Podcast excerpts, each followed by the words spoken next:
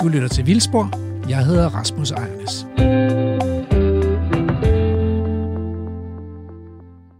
Velkommen til Vildspor.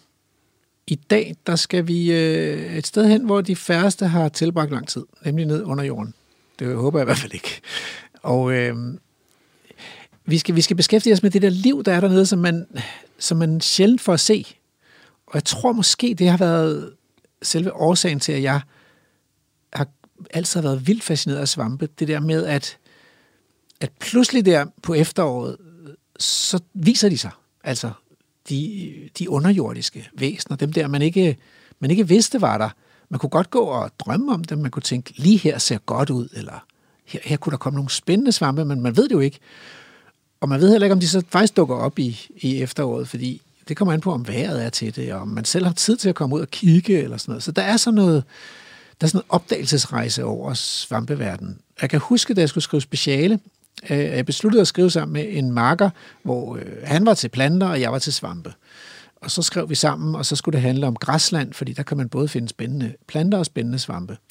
Og øh, jeg tror, vi skulle skrive i to, 1992. Men i 1991, der, der fik jeg mit første barn, og der var vi, kørte vi klapvognen op på Orhøje i bjergene i Odsherred øh, sådan nogle randmoræne bakker. Og der i ved Orhøje, der er sådan nogle gamle bronzealderhøje, og så ligger der noget virkelig gammelt græsland, som aldrig har været under plov eller opdyrket eller lignende, med øh, mange, mange spændende, spændende planter.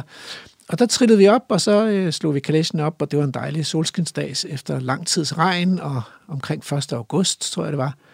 Og så pludselig opdagede jeg, at græslandet var simpelthen fuld af rødblade.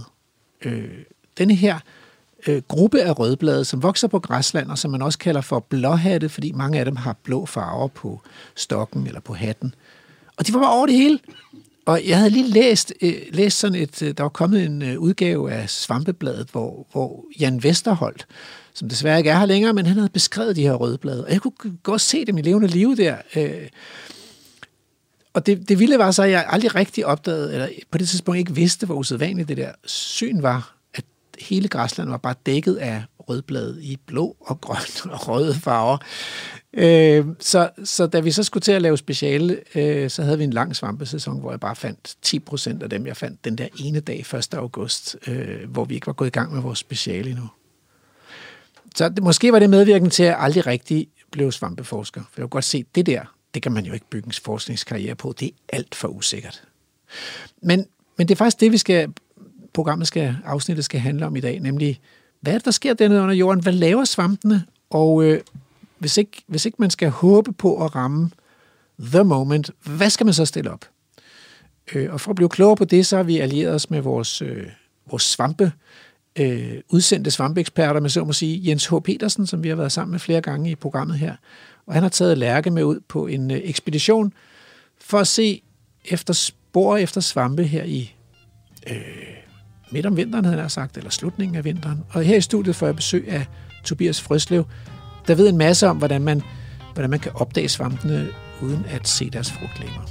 Men først afsted på reportage.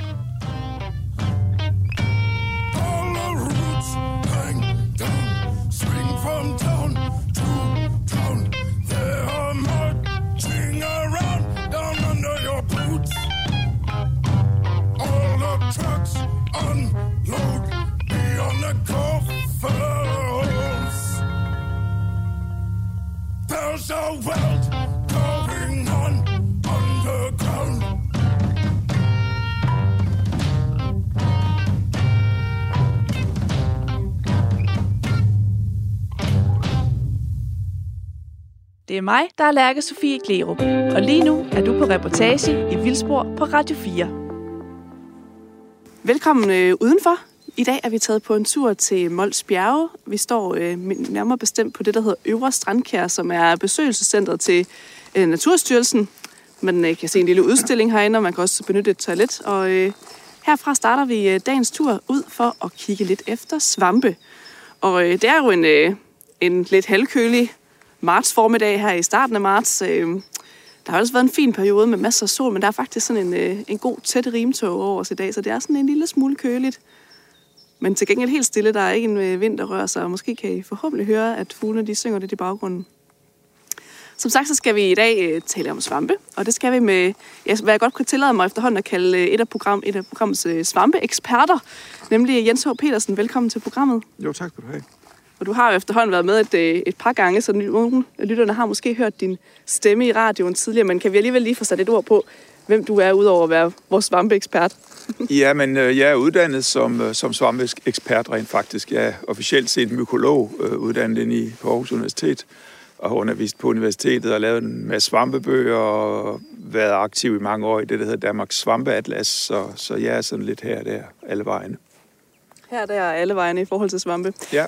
Super godt. Jamen, jeg har også selv haft fornøjelsen af at have dig som svampeunderviser for, ja, lad os ikke snakke om, hvor mange år siden. Det er, det er nogle år siden efterhånden. Ja. Men vi skal ud og, og kigge efter svampe i dag, og som sagt, så er det jo øh, i starten af marts. Det har været en, øh, en kold vinter, eller faktisk ikke engang så kold, som det måske plejer at være, men vi har i hvert fald været igennem en vinter. Øh, er det ikke et godt tidspunkt at kigge på svampe nu? Altså, det, det er jo ikke... Det, det, man ser, når man går ud og leder efter svampe normalt, det er jo svampenes frugtlæmer. Og øh, svampenes frugtlæmer ser man især i efterårsmånederne. Det er jo der, hvor der står røde fluesvampe og Karl Johan og Karl øh, Cantarella og hvad man nu, hvad man nu kan gå ud og kigge efter. Øhm, men svampenes frugtlæmer, det er ligesom kun en del af svampen. Det er nemlig den del, svampen bruger til at få spredt sig med. Frugtlamernes funktion er at lave nogle sporer, der kan flyve ud i verden og spire og lave nye svampe. Og når frugtlamerne er færdige med at lave sporer, så rødner de fleste af dem simpelthen væk.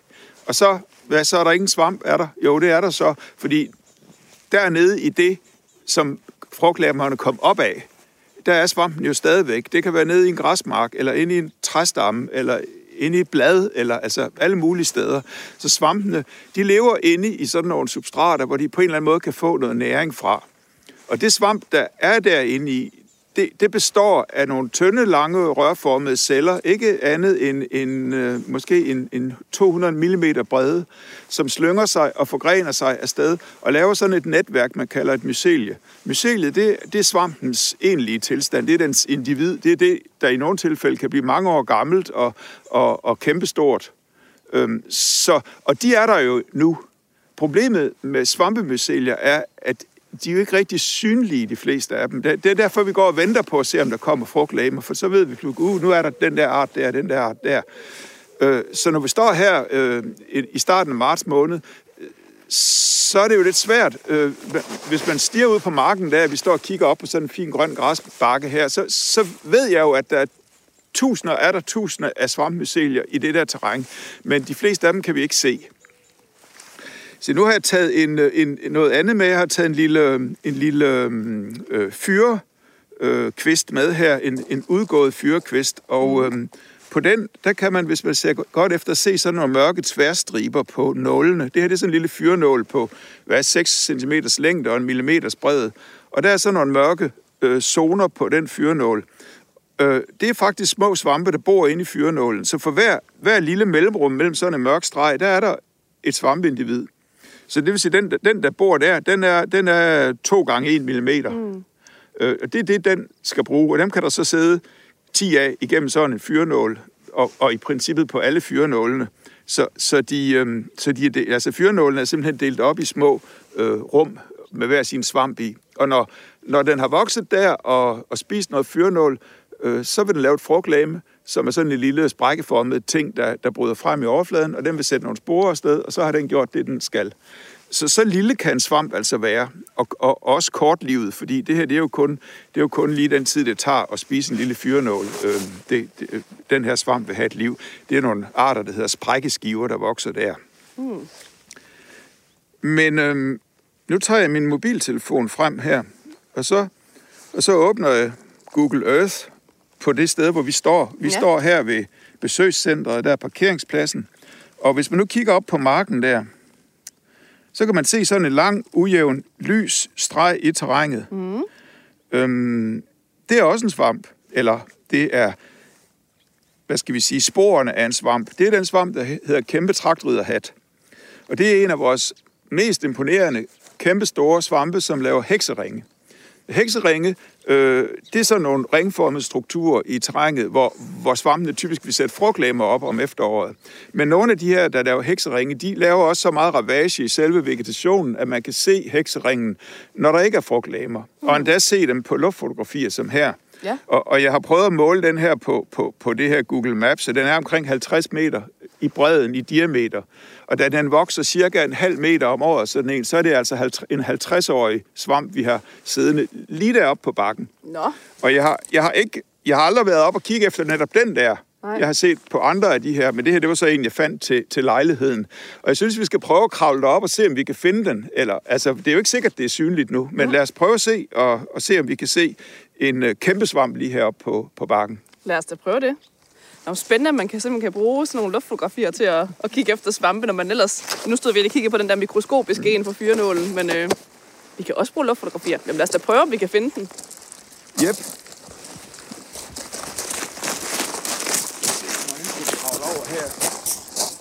Det ser ud som om, man må kunne tynge det lidt ned, det her hegn. Der burde vel ikke være strøm ind på den her årstid.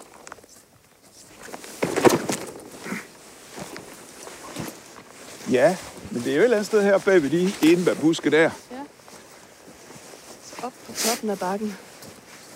Altså, hvor store kan de der så hekseringe så blive? Altså, hvad, hvad, hvad er de største, du har fundet på sådan et luftfotografi? Ja, men det her, det er sådan op i, i topklasse, altså 50-60 meter, så, så er de godt nok store. Mm.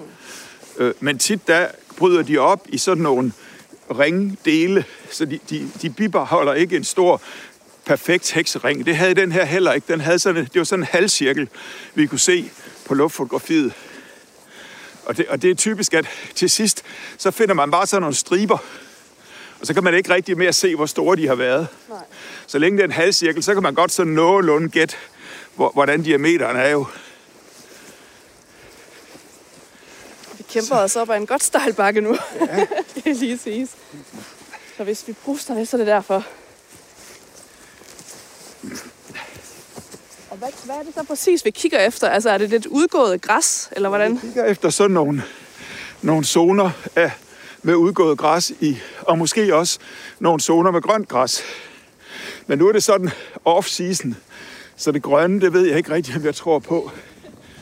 Lad os prøve at se. Det er jo generelt de, øh, de brune og grå nuancer, der er øh, og så mosset i bunden, vi kan se. Skal lige prøve. Ja, det er så fordelen med kortet, så kan vi måske nogenlunde få, få den til at fortælle os, om vi står det rigtige sted.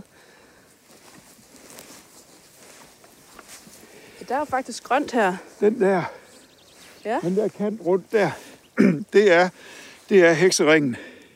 På fotografiet her, der skærer den lige busken der.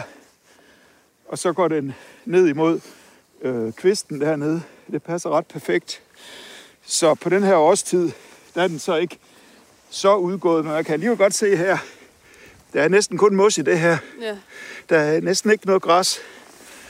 Så det er altså, det er altså en svamp, vi har her, som ligger dernede i og, og laver sådan en halvbue på 50 meter her.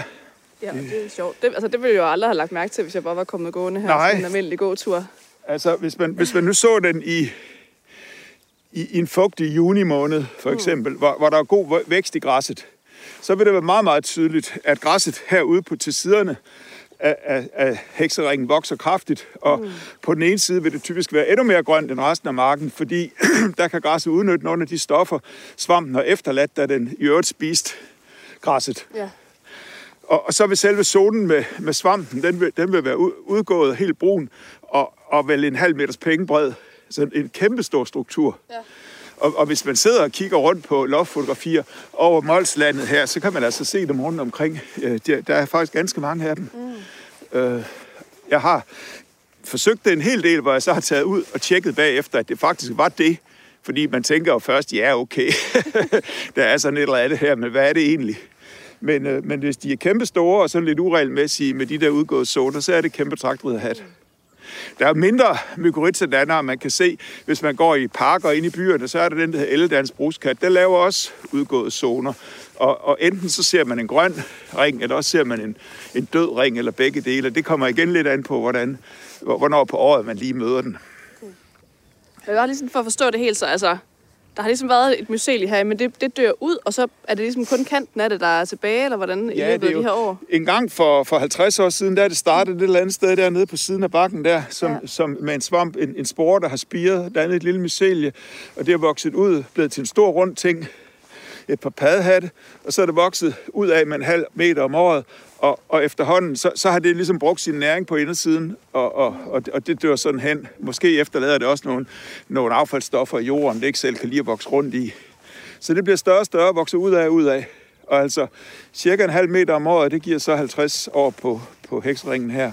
Ja. Så det er det, formodentlig den næste ældste organisme, der er til stede lige her omkring i øjeblikket. Ja, det er jo ret imponerende sådan set. Øh, altså, hvor Vi, vi, vi taler jo om en, en organisme, der er en halv gang større end en velvoksen blåval. Blåvaler, de ligger vel op på 30 meter-agtigt. Mm. Altså, Ja, det, det er store sager, det her. Det er det. Ja, både stor og gammel. ja. Hvor mange, øh, hvor mange svampe har vi i Danmark, der kan lave det her princip med hekseringen? Ikke, ikke, ikke så voldsomt som det her, men der er masser af svampe, der laver heksering på forskellige måder. Øh, og, altså, og, i, princippet, i princippet gror alle svampe ud af en cirkel. Ja, det er det, I kender fra citronerne derhjemme. Mm. Altså, det, det, det, det bliver runde platter, hvis de, har, hvis de har plads, de der ting, der inficerer vores madvarer, for eksempel. Ikke? Og det er fordi, de starter sted, og så, og så kan de finde ud af at vokse til alle de sider, hvor der ikke allerede er svamp i forvejen. Så får man jo en, en, en, en cirkel, der vokser. Og så er der så nogen, der dør, dør væk i midten, og nogen der, nogen, der ikke gør det. Svampe, der bare laver nogle store plamager og sætter frugtlæmer op over det hele. Øh, Men jeg ved ikke, hvor... Jeg kan ikke, altså, men, men der, der er ganske mange, der laver hekseringe. Mm. Men, men, men ikke nogen så fantastiske som kæmpe traktriderhat. Nej, det er ret imponerende, når man lige øh, opdager det. Ja. Så derfor kunne vi, der kunne vi rent faktisk godt se en svamp, selvom at vi ikke kan se frugtflamer. Der kan du øh, se svampen i, i ja. hele, hele året rundt, ikke? Ja. Hvis du ved, hvor du skal kigge. Ja. Nu Så, kigge så ja, nu har vi i hvert fald fået, fået sat endepunkterne fast her, Ja. kan man sige. Det er godt. vi har set et eller andet. Ja, og de, de to svampe, vi- altså i hvert fald den her svamp, den lever ved, ved, ved at være en nedbryder. Så det, den gør ned i jorden, hvor den vokser, nede i græsførnen der, det er, at den udskiller nogle enzymer fra sine hyfer. Den er så forgrenet, den har en kolossal overflade, sådan en mycelie der. Og den ud, det udskiller altså nogle enzymer, der, der på en eller anden måde enten angriber græsset og slår det ihjel. Det gør den her formodentlig, så den er både en, en nedbryder og en parasit på, på samme tid. Ikke? Andre de vil kunne, kunne gøre det bare i det døde førne og bare spise det, eller træstammer eller sådan noget, men altså udskille nogle enzymer, der på en eller anden måde opløser det stof, man skal bruge, og så lader det diffundere ind i, i svampehyferne og ind i svampen, så den kan, den kan leve af det. Mm. Det, det er måden, øh, nedbryder svampe fungerer på. Så det er jo ikke alle svampe. Der er svampe, der laver nogle forskellige former for samliv også. Det kan vi prøve at komme tilbage til, når vi kommer op til skoven. Men lige herude på det, på det åbne terræn, der er det meget nedbrydende, vi ser. Hvis vi nu lige skal tale lidt om, hvad vi ville kunne have set, hvis øh, det havde været en anden årstid. Altså, hvad ville der ellers have været på sådan en, øh, en bakkeskråning her, hvis sådan helt åbent og, og ret nedbidt? Altså, den, det, den virkelig i øjnefaldende svamp ude i Molslandet her, og det, vi er jo ude i sådan nogle græsdækkede bakker, der ligger relativt tæt ved havet. Øh, det vil være kæmpe parasolhatte, som er sådan nogle højstokkede, altså vi snakker måske 40 cm høje, øh, Øh, svampe med måske 25 cm brede, flade hatte på toppen. Og de kan simpelthen stå ud i terrænet her på de her marker og, og være synlige på lang, lang, lang afstand. Meget, meget, altså virkelig sådan en spektakulær svamp. Øhm, det, det vil vi for eksempel se her. Så vil vi se en hel masse svampe, der vokser på, på ko, lort, hestemøg. Øh, der er en masse svampe involveret i at nedbryde de der ekskrementer fra, fra dyrene. Øh, så der vil, der vil være glanshatte og alt muligt. Og så på sådan en, en bakke som her, som ikke er specielt overgødet, altså den, den, man kan se, den er sådan, den er lidt mager bund her, der er meget mos i, og, og der er ikke sådan høj stavte vegetation. Her vil der kunne være vokshatte. Øh, og vokshattene, det er sådan en, en ret pragtfuld svampegruppe, fordi de har så mange flotte farver, og fordi de, når de er der, så peger de på et, et miljø, der ikke er forgødet, og som har en, en kontinuitet, altså det er noget, noget ret interessant natur. Så man bruger vokshattene som sådan nogle indikator svampe for, for gode lokaliteter. Og der er vokshatte på den bakke her, ved jeg. Så det vil man for eksempel kunne se. Hvordan ser kæmpe hatten ud? Kæmpe, kæmpe trakt ridderhatten. ja. Jamen, det er sådan en stor hvid tallerken med frugtlemmerne bliver måske 30-35 cm, når de er største. Den er virkelig kæmpe, ja. men den er lavstokket. I forhold til den der kæmpe parasolhat, så er det sådan en, en, en lav en, og så er den sådan lidt, uh, lidt traktformet. Den, den går lidt ned i midten af hatten, og lamellerne, de, de, de går sådan lidt ned ad stokken, så den er sådan lidt traktformet. Ja. Ja. Meget passende navn. Ja, meget passende navn. Kæmpe og traktformet. Ja. Ja. Og alle de der svampe, du lige har nævnt, de har jo simpelthen deres øh, hyfer nede i jorden lige nu. Ja. Under os. Ja. Ja, det er meget spændende. altså, der vil jo være nogen, dem der ude på, dem, dem der ude på kolortene, øh, hestelortene, øh, de vil jo ikke, altså, de, de, er de er jo kortlivede, ikke? Mm. De, de kommer, de skal være der lige, når lorten bliver lagt, om jeg så må sige. De skal nå at konkurrere mod alle de der skarnbasser og fluer og ting, der kommer også. Så de skal gerne være hurtige, ikke? Og, og, og så er de væk igen. Så det er jo sådan en helt anden livsstil. Ja. Men den her, ja, den er jo som sagt måske 50 år, så det, den, har jo, den har jo livet for sig, eller bag sig. Den har tid nok. Mm. Så der er mange strategier i det her. Ja. Har de der kortlivede svampe så oftere nye frugtklamer, altså en, en kæmpe trækriderhatten for eksempel? Eller hvordan, hvordan kan de være hurtige til at komme fra men sted det til er sted? bare noget med, at, jeg tror, det er meget noget med at kunne, øh, at, at, at kunne klare sig med et lille mycelie, vokse hurtigt ud i substratet og hurtigt lave frugtlamer, små frugtlamer. Det er ikke sådan, de får ikke ligesom energi til at lave kæmpe store ting. Så på sådan en, hvis, hvis man tager sådan en, en god hestepære, så kan der være, der kan jo være rigtig mange forskellige svampearter. Der, men de fleste af dem, de laver frugtlemmer, der er så bitte små, at man skal sidde med stereolup for at se dem. Ikke? Altså, så, så de skal jo bruge mindre energi og kan hurtigere slå til. Mm. Jo, lidt ligesom dem, der er på fyrenålene. Det er jo også sådan en one-off. Altså, det, der er en, en, en, en, en kvist om efteråret, eller en nål, man kan inficere, så dør den, og måske falder af, og så skal der laves et frugtlamer to gange en millimeter. Det er det, man har at gøre med, så det bliver ikke et stort frugtlame. Mm. Men det er alligevel nok til, at de kan lave, jeg ved ikke, tusind sporer eller sådan noget. Nå, det er sjovt, så mange forskellige strategier, der er med de svampe. Ja, ja. ja. Og vi kan, gå, vi kan prøve at gå op nu og se det der, man kan se et lille krat deroppe på kanten af, af vejskråningen. Der står en gammel æble. Ja. Der har jeg en gammel ven op, så vi kan gå op og se, om den er hjemme. Jamen lad os da gå op til den, øh, til den gamle ven. Ja, Ja, det er altså koldt. det er sgu koldt i dag. Jeg synes, den der sol, de havde lovet, det kunne godt til at få brændt øh, tågen her.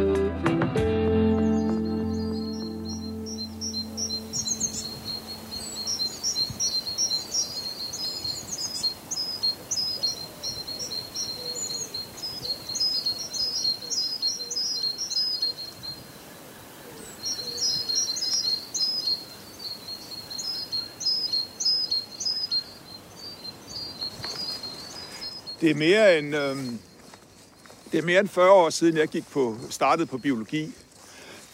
og det er ret tidligt i biologistudiet. Der var vi herude på Mols og lavede forskellige ting. Vi havde, vi havde sommerkursus ude, og vi var også ude, mig og nogle, nogle biologikompaner, og, og lave noget med nogle myrer på et tidspunkt, kan jeg huske, som et eller andet projekt. Og ved en af de lejligheder, der opdagede jeg, at der groede en svamp derinde på den der æblestamme. Vi står og kigger ind på sådan en gammel firestammet æble her. Og op ad den ene stamme, der sidder der en hel masse hvide hatte med mos på. Sådan nogle taglagte øh, poresvampe, øh, seje og altså mangeårige. Og nu, nu tænker jeg ikke, at, det, at, at, at de hatte, der sidder her, er 40 år gamle. Men svampen har altså vokset her på den her æble i, i 40 år. Øhm, og jeg, jeg klapper den altid, når jeg kommer forbi herude. Den hedder trylleporesvamp. Poresvamp. Ja. Og den ser også på en eller anden måde sådan lidt, lidt eventyrskovsagtig ud, så det er måske meget passende. Når den laver åbenbart ikke særlig voldsom skade på æblen, fordi den ser jo sådan set sund og udmærket ud. Så, gammel ven. Ja. Den har et mycelie inden den der æblestamme, hvor den altså spiser noget ved. Det må den jo gøre, ellers kunne den jo ikke leve. Men, men som sagt, ikke mere end at æblet udmærket overlever. Hvis man har blommer eller mirbeller eller slåen for den sags skyld øh, i sin have, øh, så kender man øh, en øh, brun svamp, der kommer ud på, på de her blommetræer. Den hedder blomme ildporsvamp.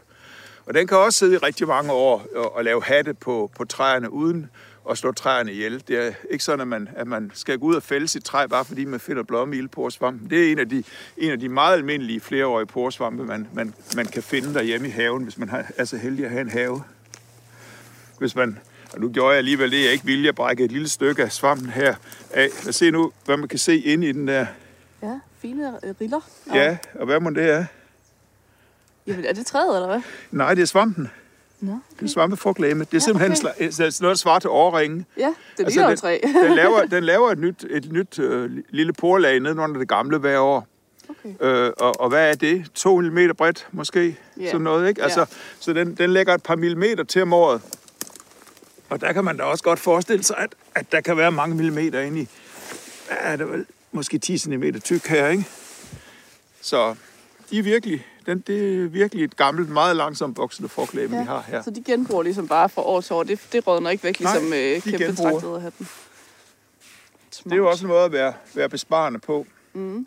Havde det nu været sådan en, der skulle lave store kødede frugtlæmer fra, fra scratch hver år, så ville den have spist det her æbletræ op nu. Altså, det, det ville ikke gå. Nej. Det er, fordi det er en, det er en nøjsom svamp, at, at de kan ligesom i en eller anden grad sameksistere. Så snart man kigger sådan nærmere på sådan nogle, her sidder sådan en udgået æblegren, så sidder der jo, der sidder jo svampe rundt om. Det er bare småt og ikke særlig i øjnefaldene, men, men, men selv på den her årstid, der, der er der sådan set masser af svampe ude i naturen, når man kigger efter. Ja. Så man har de rigtige øjne på. Den har også lavet sådan nogle, øh, nogle små byller næsten. Er det Ja, også en svamp, der kan gøre det, eller hvad? jeg tror ikke, det er svampen. Det er sådan nogle, øh, nogle små knuder eller noget, der sidder. Ja. Ja. Det er nok mere noget bakterieværk Ja. ja. eller noget virus eller noget. Jeg tror ikke, det er svamp, det der. Der er svampe, der kan lave sådan nogle kræftknuder. Mm. Så. Det gider vi ikke. Øhm, Så der er simpelthen masser af, af andet liv i det her træ, selvom der det er står masser- så fint stadigvæk. Masser af andet liv i, i, i det hele. Ja, det var min gamle ven. Det var en fin gammel ven.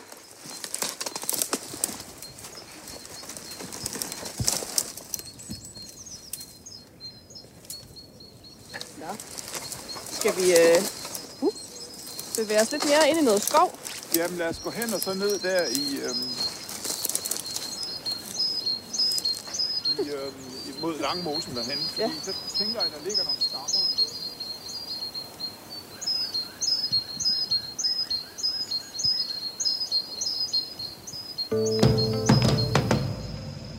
Så er vi hjemme i, øh, i varmen her i studiet, og hvor jeg har fået besøg af lektor Tobias Skuldberg Frøslev på, øh, fra Center for Geogenetik på Københavns Universitet. Og du ved noget om svampe. Ja.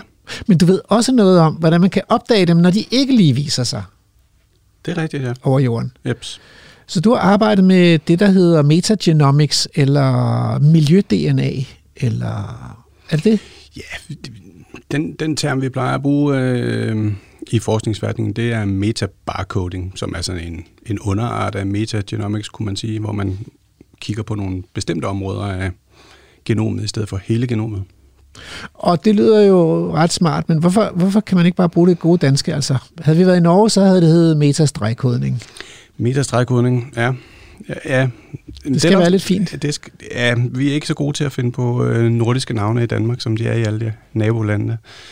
Okay. Men øhm, Vi havde jo besøg af Tobi, hvad hedder det, Philip Francis Thompson her for et par uger siden, og, øh, og han arbejdede også med det her stregkodning eller barkodning.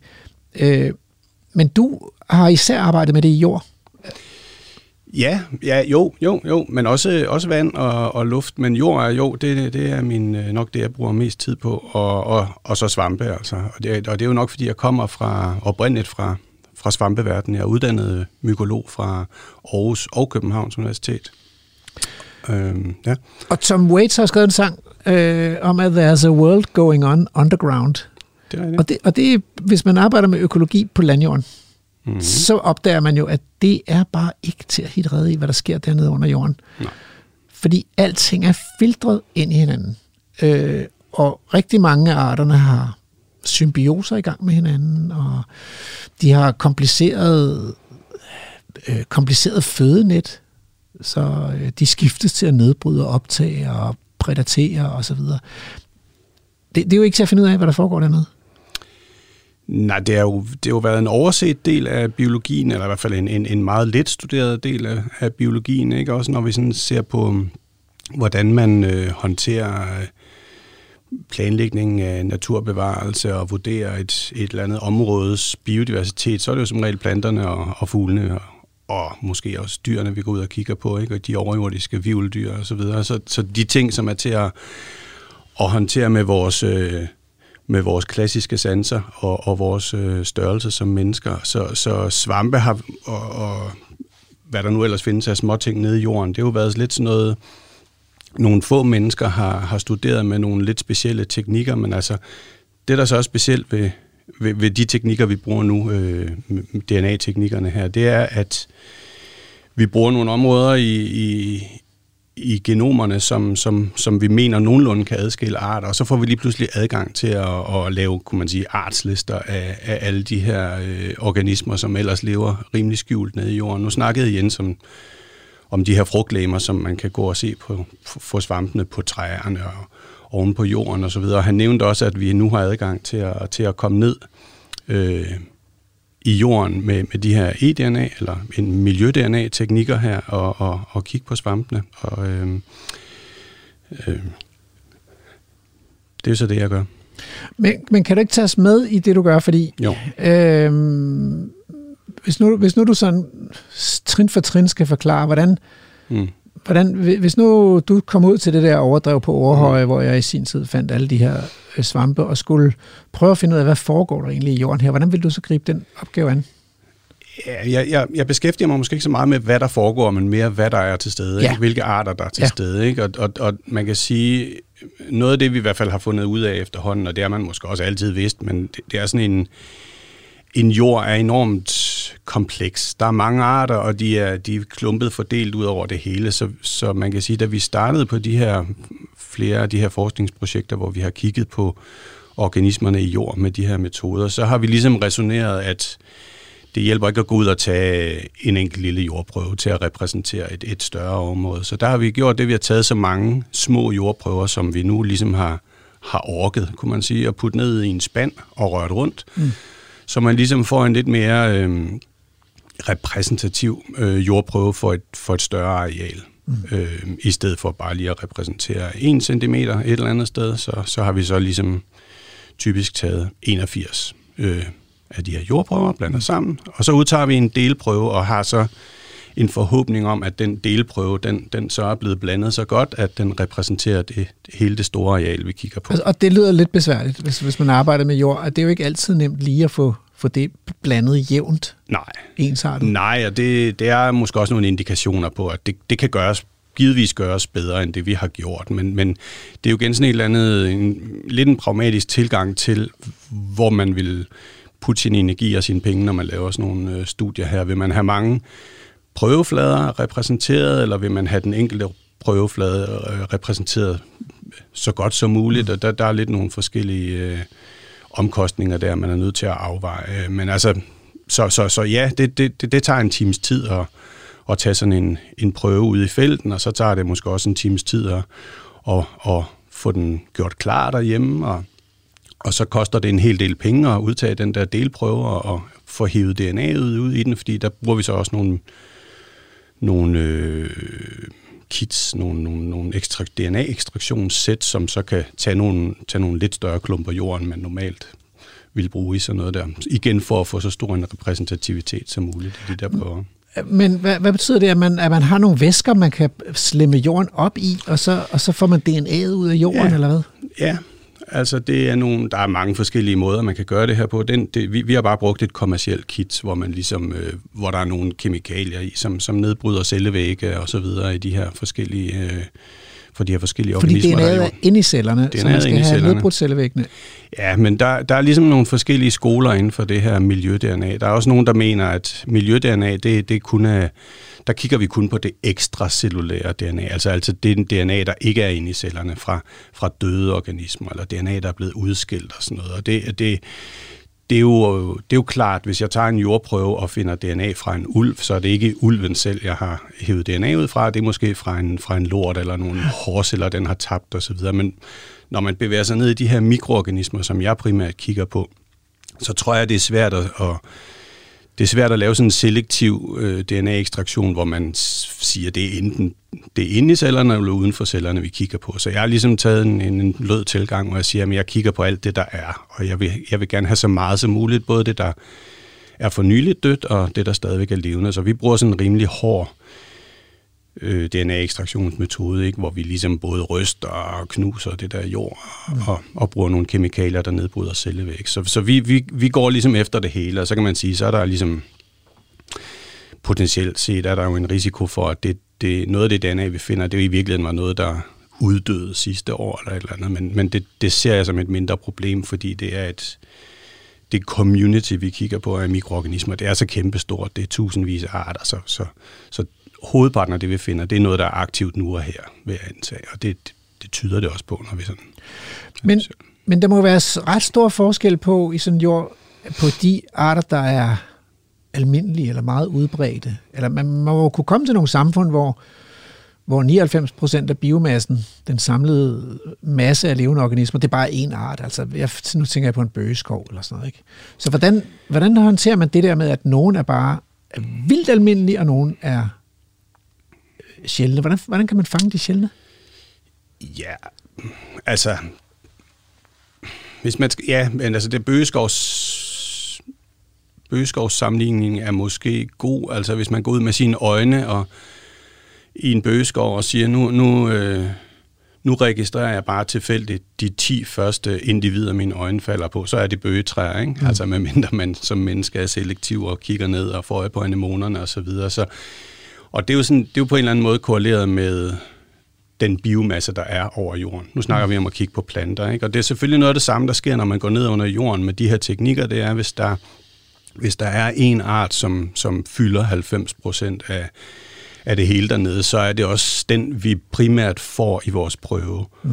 Vi har sådan nogle yderligere trin, som ligesom kan skævvride, kan man sige, øh, observations øh, mængden eller af de enkelte arter. Der er de der metoder, vi bruger, der er nogle, nogle af de molekylære teknikker, vi bruger, de, de, de er måske meget bedre til at registrere art, end A, art A end art B. Ja. Fordi at, at ja, af, af alle mulige årsager, måske er cellerne nemmere at nedbryde, og det er nemmere at få DNA'et ud, eller cellerne er mindre, og derfor er der mere DNA per gram, eller et eller andet altså, det er bare for at sige, der, så vi kan ikke, selv når vi gør det her, så er det de sekvensresultater, vi får, kan ikke oversættes til biomasse. Det vil man sige, det er kun en observation med øjnene inde i en skov og træerne, der vil man godt ligesom kunne sige, at der vi ser flest bøgetræer, ergo så biomassen, det er mest bøgetræer. Men sådan er det ikke under jorden med de her DNA-teknikker. Der, der, øh, der er nogle forskellige flaskehalse og biases, som, som vi kalder det, ikke? Som, som, som betyder, at vi, det, det, er, det er umuligt at oversætte direkte. Men de spørgsmål, hvordan får vi fat i de sjældne ja. ting, og der, der er så en del af svaret, som ligger op af det, jeg lige har sagt, det er noget af det, der umiddelbart ser ud til at være sjældent i vores resultater. Kan egentlig godt være almindeligt, men det er bare teknikkerne, der er dårlige til at få DNA'et fra de her enkelte arter. Så det, så det er vigtigt? Ja, så der, der er det jo vigtigt at, og der, der, der er det jo så vigtigt at få så meget jord som muligt, mm. kunne man sige. Mm. Og, og det er vigtigt at sekvensere så dybt som muligt, som vi kalder det. Altså simpelthen bruge masser af sekvenseringskraft, så vi også ligesom opdager dem, der først ligesom kommer langt ude i halen af de, af de sjældne mm. ting.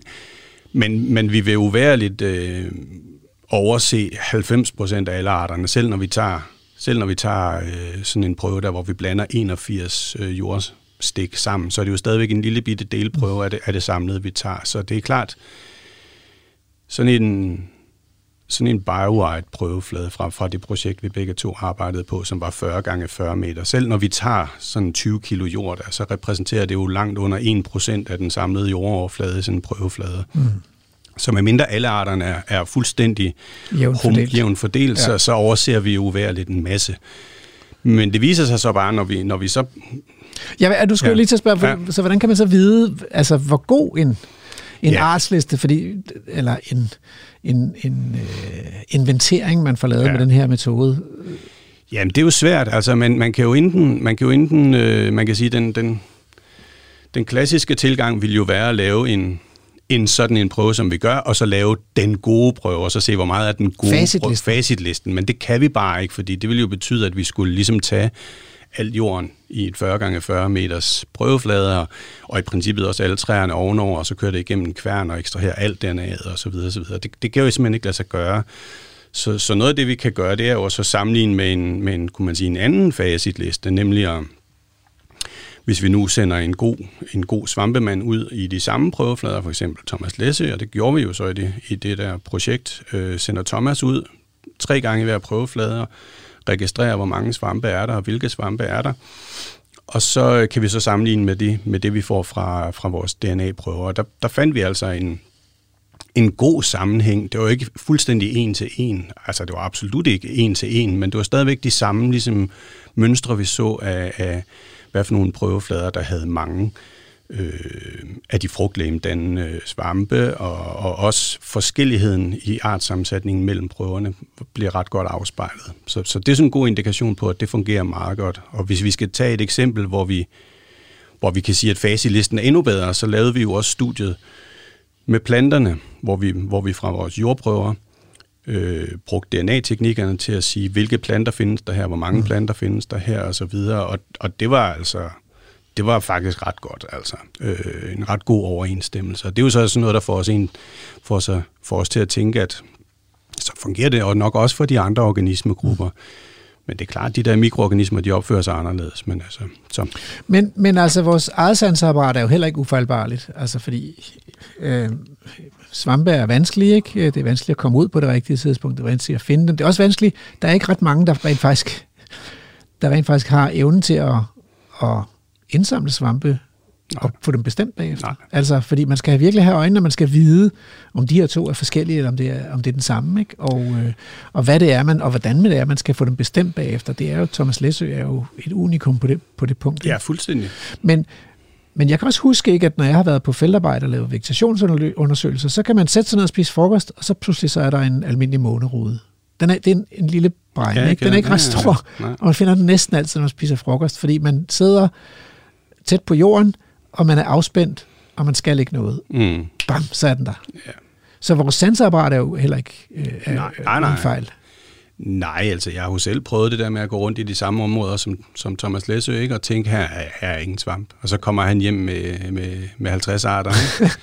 og, og så kommer ja. man selv med den der ene store paddehat, man fik øje på. Det er jo, noget med, at- det er, det er jo netop noget med at lære, hvor er de henne og så videre. Og det kan man sige, det er jo noget af det, der er fordelen ved at sende eksperter ud i felten for at registrere noget. Det er, at de ved, hvor de skal kigge. De ved, nå, okay, jeg skal lige under det her stykke bark, der kunne godt sidde et eller andet og sådan noget der.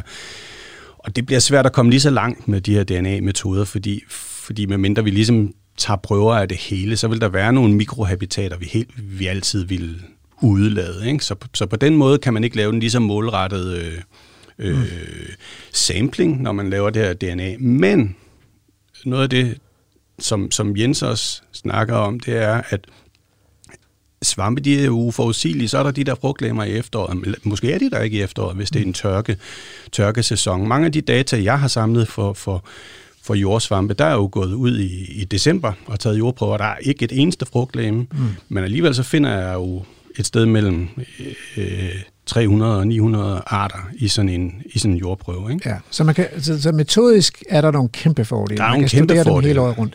Men der Ja. er vel også svampe, der aldrig viser sig over jorden? Jamen, det er jo, det er jo, det er jo så det næste, jeg vil sige, ikke? At, at, altså, at, at der er jo, når vi bruger vores, vores øjne og vores, vores klassiske menneskelige sanser, så er det, vi er begrænset til fugle og, og, og, og planter og de store svampe, ikke? det er dem, Thomas går ud og finder. Selv, selv, selv en svamp på, med 2 mm frugtlæme, det er jo en stor svamp på den måde, at vi kan se den med vores øjne, men langt den største del af, af, af, af de svampe, som findes ude i vores jorder, de, de laver aldrig frugtlæmer. Så, så det her, Altså, det er virkelig langt den største del. det er langt den største del, og, okay. det, og dem kan man ikke... Altså, man kan, godt, man kan godt detektere dem på andre måder og sådan noget, men det, det er noget, der tager... Det er vildt bøvlet. Så, så det her, det er jo sådan en, en nem og hurtig måde at gå ud og registrere 900 arter på, kan man sige, ikke? som rent faktisk er der øh, med DNA. Mange af dem ville ikke kunne have været registreret på, på, på andre måder nemt, og også slet ikke med, med, vores, øh, med vores øjne og, og med mikroskop og sådan noget, fordi de ikke laver frugtlamer. Er vi, er vi, er vi endegyldigt spillet af banen så, som mennesker? Nej. I, i studiet af nej, nej, nej, nej, nej, nej, fordi vi, altså, noget af det, vi gerne vil, når vi går ud og, og tager den her slags prøver, det er jo at få, også få, en, få navne på den liste af DNA-molekyler, vi finder, kunne man sige. Ikke? Og det, til det, der kræver, vi nogle, kræver det, at vi har nogle, nogle referencedatabaser, altså at Thomas Læsø for eksempel har været ude og samle alle de danske svampe og, og sætte navn på dem, og så har vi så lavet DNA-sekvenser af, af dem. Mm. Dem kan jeg jo så sammenligne mine miljø-DNA-sekvenser med at få navne på min, på min jordsvampe. Øh, og, og det arbejde, det, det kan tage de næste tusind år. Altså, der, der er simpelthen så få, eller for at vende den om, der er enormt mange af de, de DNA-sekvenser, jeg finder i jorden på svampe, men også på, på protister og, og, og andre mikrobakterier osv., de findes simpelthen ikke i referencedatabaserne, så altså. det bliver ligesom bare nogle molekylære arter, sådan lidt, lidt nøgne ting at arbejde med, fordi vi ikke ved, hvad de laver. Vi ved ikke, hvad for nogle slægter eller familier de tilhører eller noget, men, men de er der. Øh, så dem, man, det, det, man kan bruge dem til, det er jo sådan noget kan man sige, sammenligning af, af community A og community B. Der behøver vi ikke nødvendigvis at have, have navnene på tingene, fordi vi har jo DNA-sekvenserne og kan bruge dem til at se, fandt vi også den her herover og så videre, så kan vi give dem nogle arbitrære navne, hvis vi godt kan lide at arbejde med det, men det behøver man ikke engang. Hmm. Altså, jeg fandt jo rosa rødblad på Overhøj i 1991. Jeg har kigget efter den mindst 20 gange senere, mm. uden at finde den. Mm. Og det kan godt være, at miljøet er forandret, men det, det, min eneste chance ville vel egentlig være at tage nogle jordprøver, hvis jeg kan huske sådan cirka, hvor det der, øh, de der frugtklamer, hvor mm. jeg fandt dem. Der var mange frugtklamer dengang. 15-20 frugtklamer ja. af rosa rødblad. Det, det er bare at prøve at gå ud og gøre det. Altså, vi, vi, vi gjorde det i, i, i, øhm, i det der BioWhite-projekt, at vi, vi, et af de prøveflader, vi, vi lavede, det var et hotspot, som jeg ligesom udvalgte, fordi jeg vidste, her er der nogle fede svampe. Her har jeg kigget på svampe i 15 år, der står nogle rigtig fede ting. Og vi fandt jo flere af de der fede ting i vores jordprøve. Mm. Selvom der ikke var nogen frugtlemmer frem den dag, jeg tog jordprøven, ikke? Og så kan man sige, at jeg fandt kun tre af de vildt fede svampe, men på en hvilken som helst dag, hvor jeg var taget derud om i et eller andet efterår, ville jeg heller ikke have fundet mere end tre. Vel? Så, så det er jo sådan, man sammenligner nogle gange effektiviteten med sådan en, den der kumulerede øh, artsliste, vi har fra at have besøgt et eller andet sted som, som svampemand eller plantemand gennem mange år, men man skal også bare lige huske, at den her metode her, der kan man gå ud og, og, og, og i princippet ikke vide noget om svampe, og så, og så lave en artsliste, der er lige så god, som, som det ville som, som sådan en ekspert ville skulle have brugt nogle år på. Men det er vel ikke kun svampe? Altså jeg tænker bare, hvis man hiver DNA ud af jord, der må være alt muligt andet end svampe. Bakterier, regnorme, ja. springhaler osv. osv. Mm. Hvordan, Hvordan, får man, hvordan finder man ud af, om den der DNA-streng, det er så en, en svamp, eller en ja. regnorm, eller en... Ja, men der bruger vi, altså, uden at skal, nu skal jeg se, om jeg kan gøre det sådan en lille smule øh, brugervenligt, ikke? men altså, vi har identificeret nogle områder i, i, i genomet på svampe, som, som det, det, det er en lille bitte stump på det, vi kalder 1000 basepar, mm. cirka, ikke? altså 1000 A, C, T og G, det er det, vores, øh, vores DNA er sammensat af. Og den måde, vi ligesom får lov til at kigge udelukkende på det, det er, at vi så har designet sådan noget, der hedder nogle primer, nogle små stumper DNA, der sidder og flankerer det her område, og så kører vi det igennem en, en maskine, der, der ved hjælp af de her primer og nogle enzymer osv., mange dobler eller kopierer det her område op, så der er millioner af det. Mm. Og det er klart, hvis man så bruger den metode på noget DNA, man har hævet ud af noget jord, hvor der er tusindvis af arter, så får vi en, en millioner af mange forskellige ting. Og når vi så sekvenserer det, så kan man sige så, ja, vi sekvenserer også nogle af de områder, som vi ikke fik op, opformeret. Men det vil nu være så lidt, at, at det, i det praksis, så er det kun det her ja. område, vi kigger på. Og det kalder vi typisk et markørgen. Og, ja. og, og, og sådan en markørgen, et ideelt markørgen, det, det vil jo have en DNA-streng, der er fuldstændig ens mellem individer mm. inden for en art, og forskelligt mellem individer fra to forskellige arter. Mm. Og det er selvfølgelig kun et drømmescenarie. Sådan er det ikke i virkeligheden, men, men, men dog alligevel tæt på det. Så, øh, og så for at svare på dit spørgsmål, hvordan ved vi, at det er bare svampe, vi kigger på? Det er fordi de der såkaldte primer, der flankerer det her markørgen, de er designet til bedst eller helst udelukkende at passe på svampe. Mm. I praksis passer de også på planter. Men, men, men der er det så, at vi har de her referencedatabaser, hvor vi kan så sammenligne vores, vores resultater med referencedatabasen, og der kan jeg jo så se ofte... At der om, indimellem smutter et eller andet ja, den, eller, at den, ja. den, den tætteste, det tætteste match er en plante. Ja. Ikke? Så kan jeg bare smide den sekvens ud, hvis jeg ja. er interesseret i at kigge på det. Okay, så der er noget selektion på flere niveauer her, som kan, kan medvirke til at gøre det klart, hvad man har fundet. Det skal vi snakke mere om, og vi skal også snakke om, hvad kan man så bruge denne her måde at inventere jordbundens liv på øh, til, og hvad kan vi blive klogere på der. Men det er først i anden time af programmet. Øh, nu er vi nemlig nået frem til, at der er nyheder.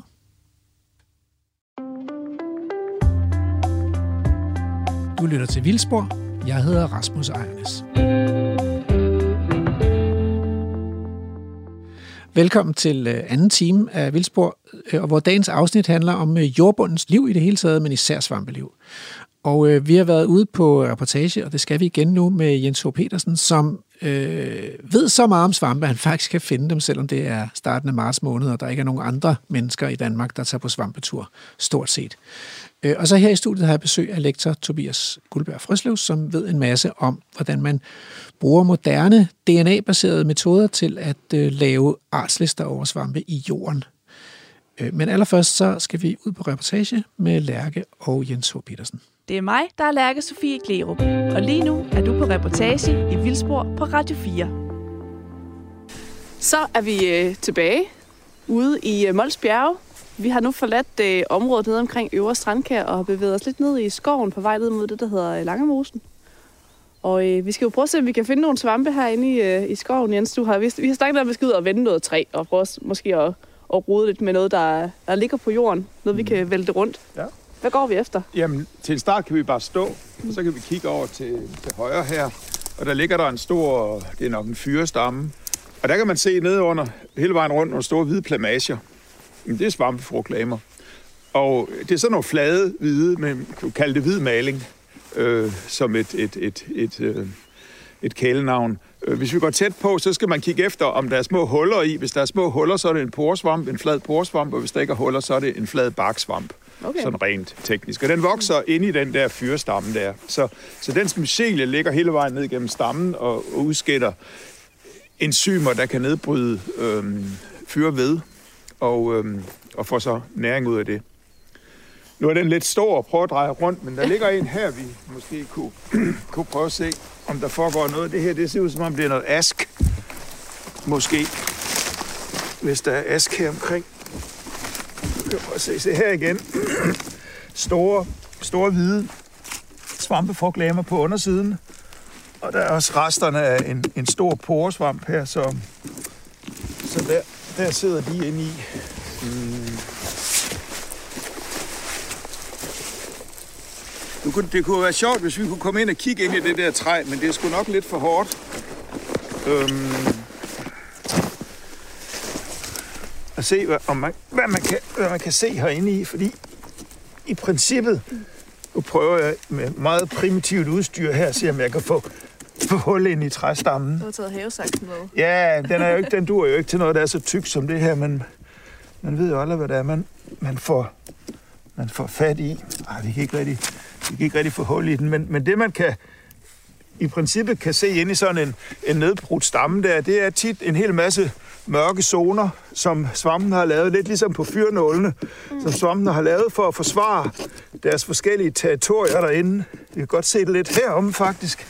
Vi kan se, når vi nu skraber ja. ind i træet der, så kan man se, at der kommer sådan nogle, nogle forskellige farvede zoner. Se der, der kommer, der, der er sådan en lille, et lille område på 2 gange 1 cm, der er omgivet af en sort, en sort kant inde i, inde i vedet. Og der sidder simpelthen en svamp inde i, og noget andet udenfor. Og herover der kommer der noget gråt. Det er en tredje svamp, og så videre. Mm. Så, så hvis man flækkede sådan en, en træstamme der, og dem, der flækker brænde, de kender det, de, at man kan se de der zoner inde i træet. Og ja. det er altså forskellige svampes mycelier, man ser hvor de har været aktive. Og, og at de laver forskellige ting, for nogle laver, laver træet hvidt, det kalder man hvidemuld, nogle laver det brun, det kalder man brunmuld, og der er også nogen, der laver det gråt, og det kan blive grønt, og det kan blive orange, og altså alle mulige kulører øh, kommer der ind i det her ved, når de forskellige svampe bryder, nedbryder det. Og de konkurrerer ligesom indbyrdes om de samme ting i slås om den her træstamme, ja. Og, og, og der, kan være, der kan være masser af, af svampe herinde i, øhm, og man kan også se på overfladen, at, at der kommer altså, man siger, forskellige ting ud. Der er nogle sorte mm. plamager her, og så er der, så er der den hvide svamp, der sidder her. Der er også noget gult herhenne i, øh, i enden. Ja, der er vi så ude af svamperiget, og over blandt protozoerne, det er det, der hedder et svampedyr. Ah, Øh, de lever på en anden måde, så dem vil vi ikke snakke om. det Men man kan se, er her sidder der en, øh, en, en stor øh, flereårig poresvamp. Frugtlægemet er det. Det er den, der hedder flad lak poresvamp, som nok er død nu. Hvis vi brækker den op, så kan vi kan man se, der er et lag med, med porer der, hvor den har lavet sine sporer inde i. Og man kan også se nogle zoner. Den har også vokset i flere år. Men de der store poresvampe bruger mere træet, mens det stadigvæk er Ja, levende, eller... det, det, der er forskellige strategier. Okay. Igen, der er nogen, der angriber de levende træer, øh, og der er nogen, der går efter de, de døde kadaver forskellige steder i nedbrydningsprocessen. Hvis man forestiller sig sådan en stor bøg eller e, der falder om ud i skoven, og den får lov at ligge, så kan der jo være hundrede, hundredvis af forskellige svampearter i gang rundt om i den. Og nogle de sidder nede i den tykke stamme, og, og skal ligesom have meget ved og, og, og, og lave noget af det her tønder svamp for eksempel, eller den her flade lakporsvamp. Nogen sidder op på de tynde grene og, og laver ting der. Det kunne være en lille en, der hedder sinopersvamp, som laver sådan nogle orange røde pletter hen ad grenene i tusindvis af dem. Og der kan altså være hundreder af arter i gang med at nedbryde sådan et, et stort træ, og det kan strække sig over 20, 30, 40 år, før stammen er helt væk. Og, og det er nogle andre arter i starten end i slutningen. Der er sådan en succession over tid også, sådan så øh, der, der er en udvikling i, i, i svampesamfundet derhen igennem. Mm. Det er meget kompliceret. Mm. Og, og man, altså hvert træ, der vælter, får ligesom sit eget forløb, for det kommer også an på, hvad for nogle svampe, der ligesom kommer ind først og får fat. Og no, nogle er i stand til at afvise de andre arter, og nogle de deler med hinanden. Altså, der er mange, mange, mange strategier. Ja. Og mange forskellige udfald for sådan et... Øh, Og mange forskellige træ. udfald, ja. ja. Jamen, det er ret imponerende. Lad os prøve at gå hen og rode lidt mere rundt omkring. Prøv at se, hvad der foregår herovre. Ja, der foregik nu ikke så meget. Jeg tror, de har været flyttet på, de her stammer. Derfor så, så er de ikke sådan helt naturlige i, i nedbrydningen, men øhm, lad os prøve at gå op og finde en stump et sted, der ligger mere naturligt, hvis vi kan det. Ja, den her lang stil er nok kan bare kigge på den her lille en, der ligger her. Det er noget nåletræ, der ligger her. Man kan se, det er godt nedbrudt. Ej, den har også været flyttet på. Og hvordan kan du se det? Jamen, der, er den ligger sådan oven på, Ah, okay. oven på førnen der. Det, den, det er ikke naturligt. Det er god pointe. Der burde ligesom ikke rigtig være noget vegetation nedenunder. Ikke sådan, i den, når den har den alder, nej. Hvad er det, de går og roder med derude? Lad os fortsætte lidt ned ad stien i stedet for. Se om vi kan finde noget, der er lidt bedre.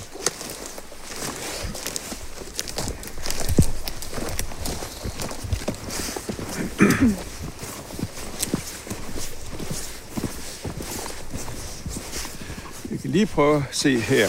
Det her, det ser, det ser ud som om, den er groet bedre fast ned i terrænet, den her ting. Så der er der i hvert fald levet mus nedenunder. Kan man se. Ja, der er masser af gange. Ja. Og der, det er også sådan en svampedyr, der kravler rundt der. Ja. Det er imponerende, de er aktive i den her vinter. Ja.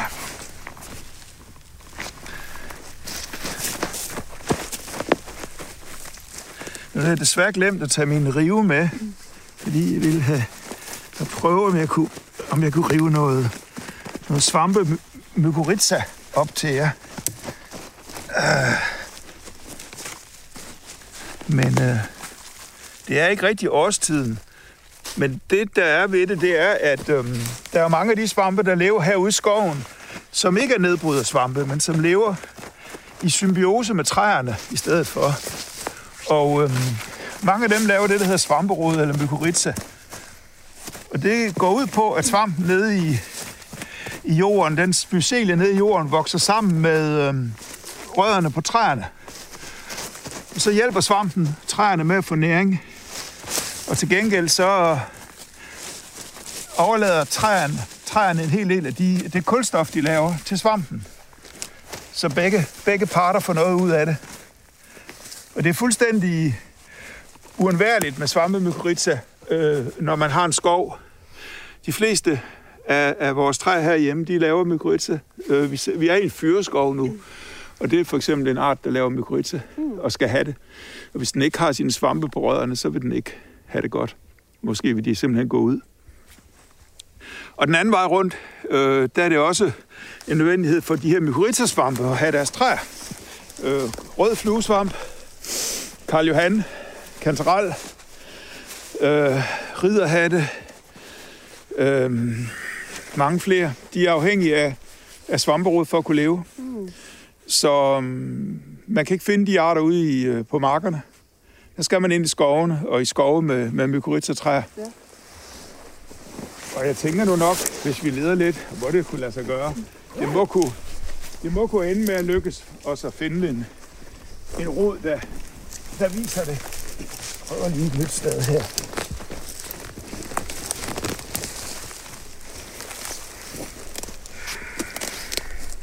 Og hvordan er det så? Er det et træ, eller en træart og en svampeart, eller er det mange svampearter til et træ, eller hvordan, øh, hvordan virker det, det der samspil? er en såkaldt mange-til-mange forbindelse.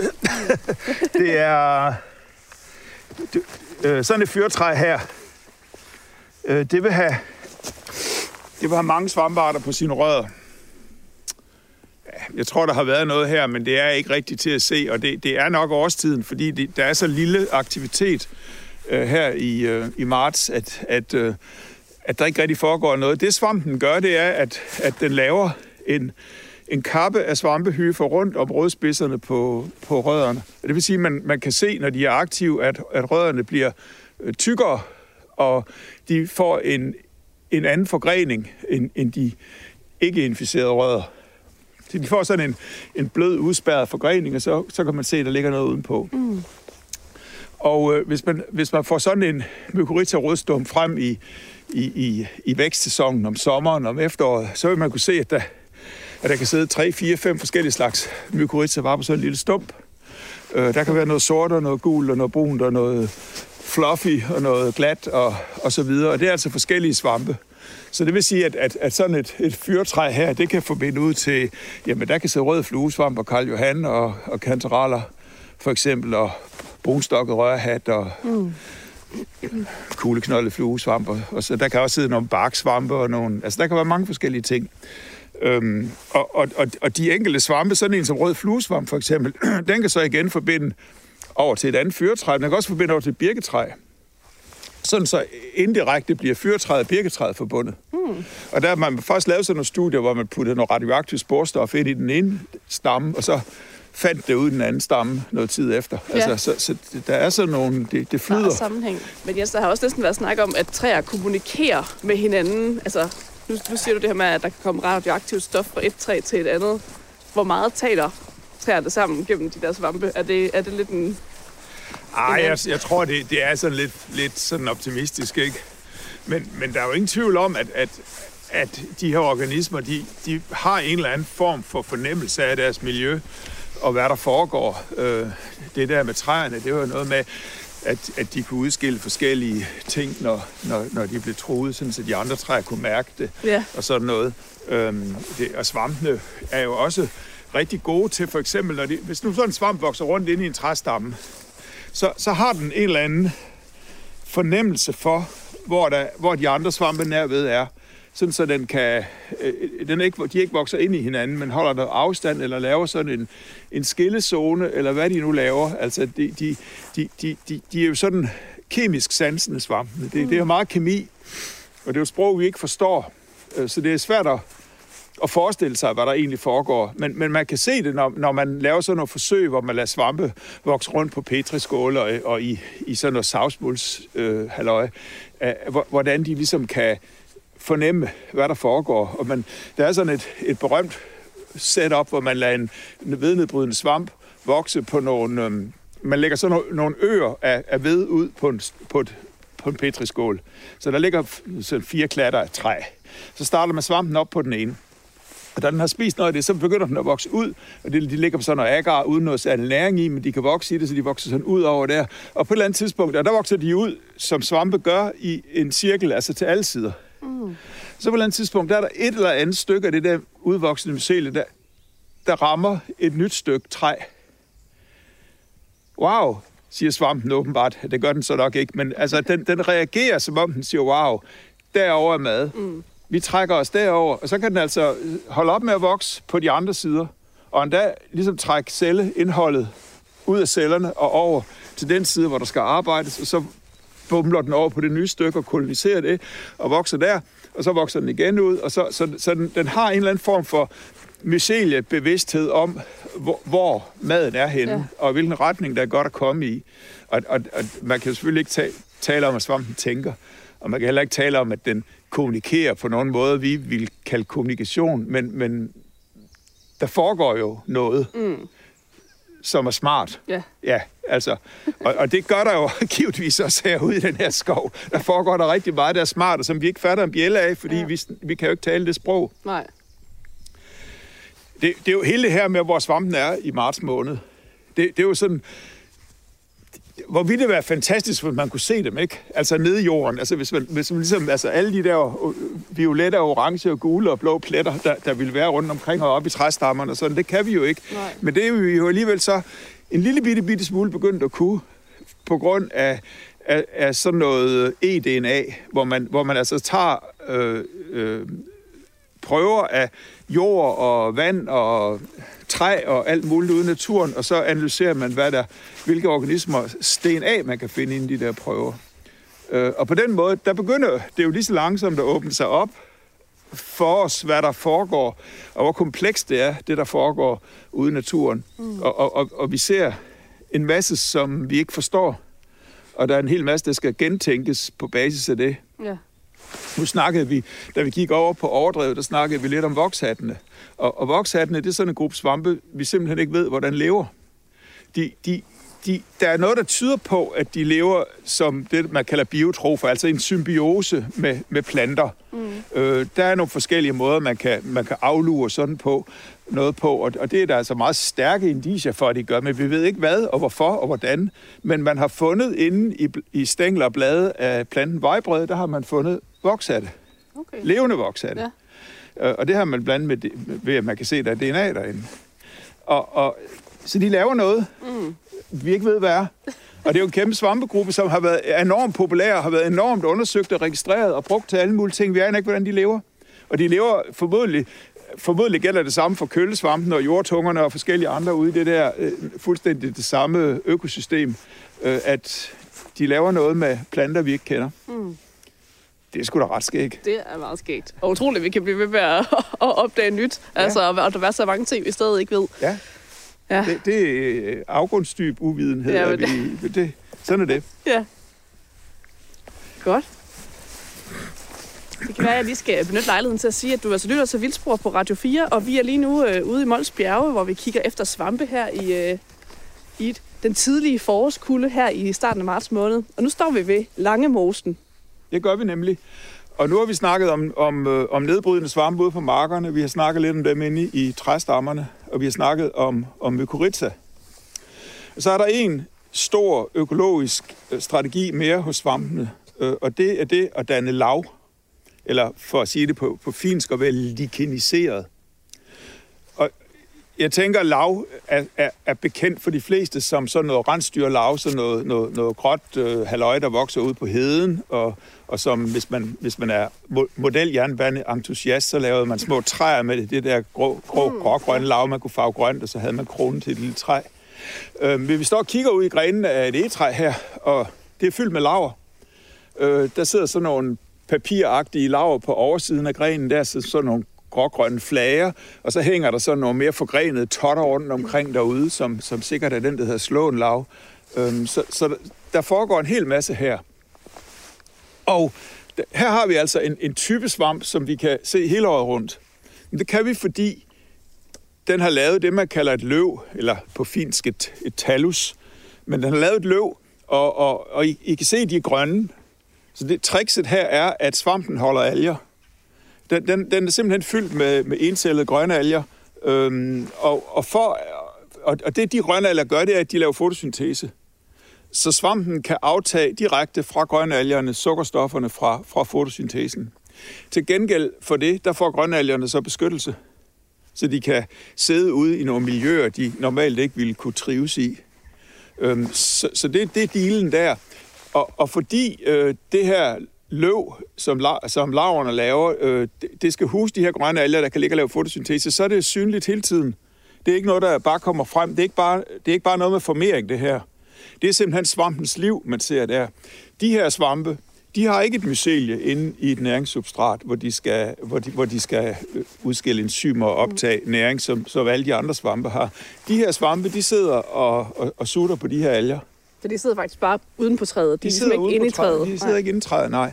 De gør ikke nogen skade. Der er ingen grund til at skrabe dem af. Nu til dags er det blevet meget populært at bekæmpe betonpest, eller flisepest, eller hvad man kalder det. Det er simpelthen helt langt ude. De, de, de er helt uskadelige organismer, som man kun gør en masse skade på organismerne og alle de andre organismer ved at pølle alle mulige giftstoffer ud over sine betonflader og tage og sådan noget. Laverne er, er fuldstændig harmløse.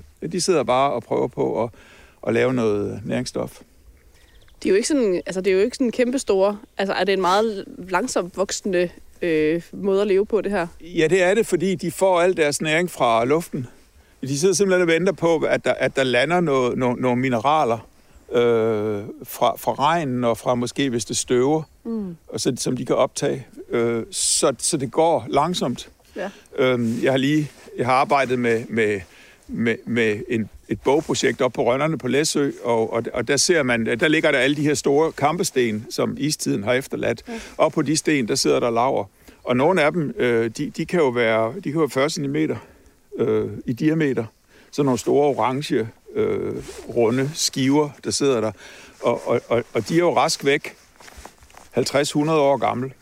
Øh, for de vokser kun et par millimeter om året, de der øh, store laver. Øh, Så de kan blive vældig gamle. Mm. Og, og tager man til Arktis, hvor, hvor, hvor laverne er en, er en stor, dominerende gruppe af organismer, øh, som sidder ud over øh, klipper og sten, så, så, så bliver de jo endnu, endnu ældre, fordi der vokser man endnu langsommere, og man har måske kun to måneder om sommeren, hvor der overhovedet er aktivitet. Hold da op. Det er nogle meget, meget meget, nøj, nøjsomme organismer, og det er jo også nogle organismer, som hvis man, hvis man har haft dem liggende øh, i et herbarie tørret i mange år, så kan man hælde vand på dem, og så kan de vokse igen. Altså, de, de, er, de, de er sådan indstillet på det. De er klar til at vente utrolig længe ja, på, de klar øh, på deres mineraler. Længe. dem kan man se året rundt, og når man først begynder at få øje på dem, så er de en fornøjelse. Ja. Prøv at se den lille lærk, der står derude. Den er helt, Hold altså det ligner jo sådan en, en, en, en, en ente for fangeren eller sådan noget, ikke? Altså den, den er helt, helt lodden. Altså, og man kan også se over, i- over i kanten derovre, det er jo ikke, det er jo ikke træerne, man ser, det er laverne. Det, ja. der, er sådan en, der er sådan en kant af langmosen, hvor der står en masse små, det er nok birketræ eller noget, øh, uden blade på nu, og, og det hele det er bare lysegråt og, og sådan loddent af laver. Meget flot. Eller måske er det noget pilekrat. Det er lige klar til en øh, juledekoration. Altså, De bliver også tit solgt som mos, de der laver, har jeg lagt mærke til. Ja, ja, folk kalder dem mos. øhm, Det er det ikke. det er det ikke, nej. Public service her. Så ikke tro Nej. på alt, hvad der står på etiketterne. Nej, det skal man bestemt ikke.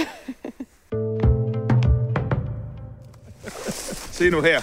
Her kommer en, en kvist med, med, med laver på, så vi rigtig kan se den.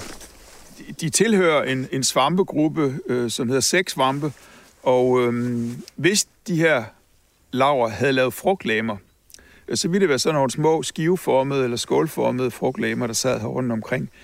Det har de ikke, og mange af laverne er lidt karige med frugtlæmer, men til gengæld så kan de så sprede sig ved at brække i stykker. Mm. Øh, så man kan simpelthen, altså sådan en, en stump lav kan, kan i princippet blive spredt, og så har den jo algerne med, øh, så, er det, så er det lettere at starte op øh, på ny igen. Mange af dem, de laver sådan nogle specialiserede små pletter, hvor de, hvor de laver sådan noget støv, der i princippet er en lille svampealgepakke, der kan støve afsted og, og vokse, vokse videre et andet sted.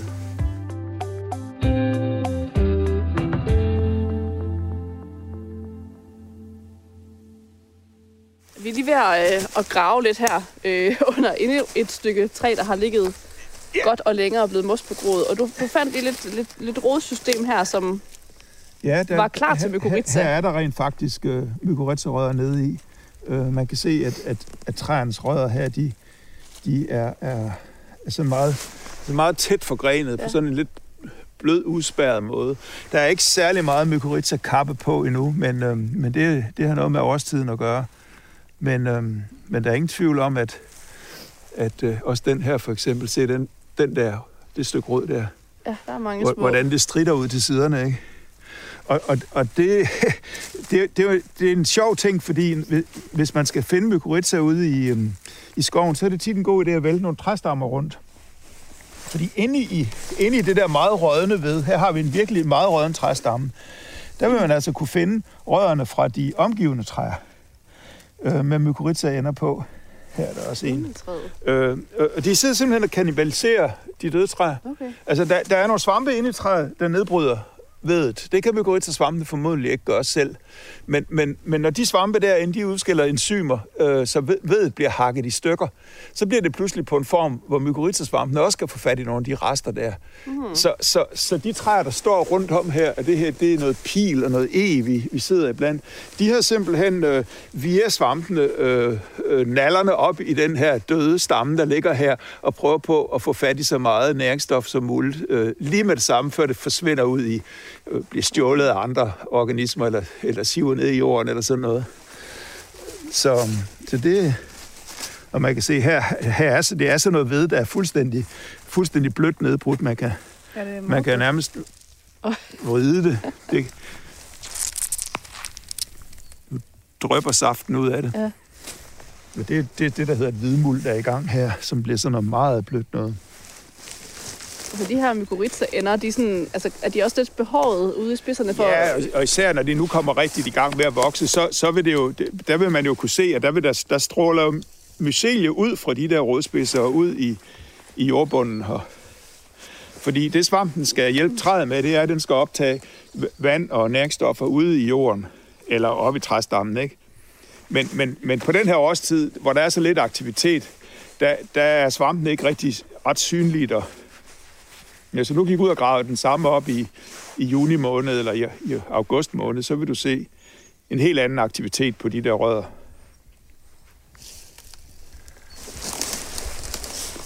Hernede henne ved, ved foden af, af det her træ, der kan man se, der sidder der også noget svamp nede. Og øh, det er sådan en, en, en stor hård poresvamp. Der prøver jeg at brække den løs og tage den frem her. Du kan se, der, der er hvide huller, huller porer på undersiden, og så sådan nogle brune, taglagte hatte, og det, det er sejt. Jeg kan godt brække det i stykker, men, men det er sejt og, og, og flereårigt. Og det er den art, der hedder, der hedder rødfordærver. Det er så en, en, en, en nedbrydende og parasitisk poresvamp, som, som starter med at vokse op i, i rodsystemet nedefra, øh, helt indunder, op igennem midten af stammen, hvor den typisk laver sådan et midter, midterrød. Og på et eller andet tidspunkt, der vil, der vil træet simpelthen knække i en storm. Så kan man Okay. se den helt hul ind i basis der. Og så, så kommer fr- frugtlæberne typisk ned imellem, helt ned i jordoverfladen, ned mellem rørene, som den her også gjorde. Og det her, det, det, den er et stort problem i øh, nåleskov, øh, hvor den virkelig, virkelig kan lægge noget, noget rødgran ned. Altså, den, hvis man ser sådan noget nyfældet rødgran, så vil man i reglen kunne se, at, at rigtig mange af dem, de har øh, hule baser, hvor rodfordærveren har huseret. Mm. Her er den hoppet over på et løvtræ. Det er vist en rønt, det her. Og, og det kan den også. Men, men der, der er de ikke kendt for at lave så meget skade. Men, men, men i, i sådan en, en plantage af rødgran, der, der er rodfordærver ikke populær. Nej. Ja, den er der. Den er der altid. Tiden den er sådan set allerede ved at være, være gået, Jens, her for vores lille skovtur øh, i Mols Bjerge. Øh, vi har jo været vidt omkring, synes jeg. Vi har faktisk set ret mange svampe taget i betragtning af, at det er lidt køligt, og, og vi har været igennem en vinter, og er kun er i det tidlige forår stadigvæk. Men tusind tak i hvert fald for at gøre os lidt klogere på svampene og deres meget fascinerende og meget diverse liv. Til hver en tid. Det bliver sikkert ikke sidste gang. Det håber jeg ikke.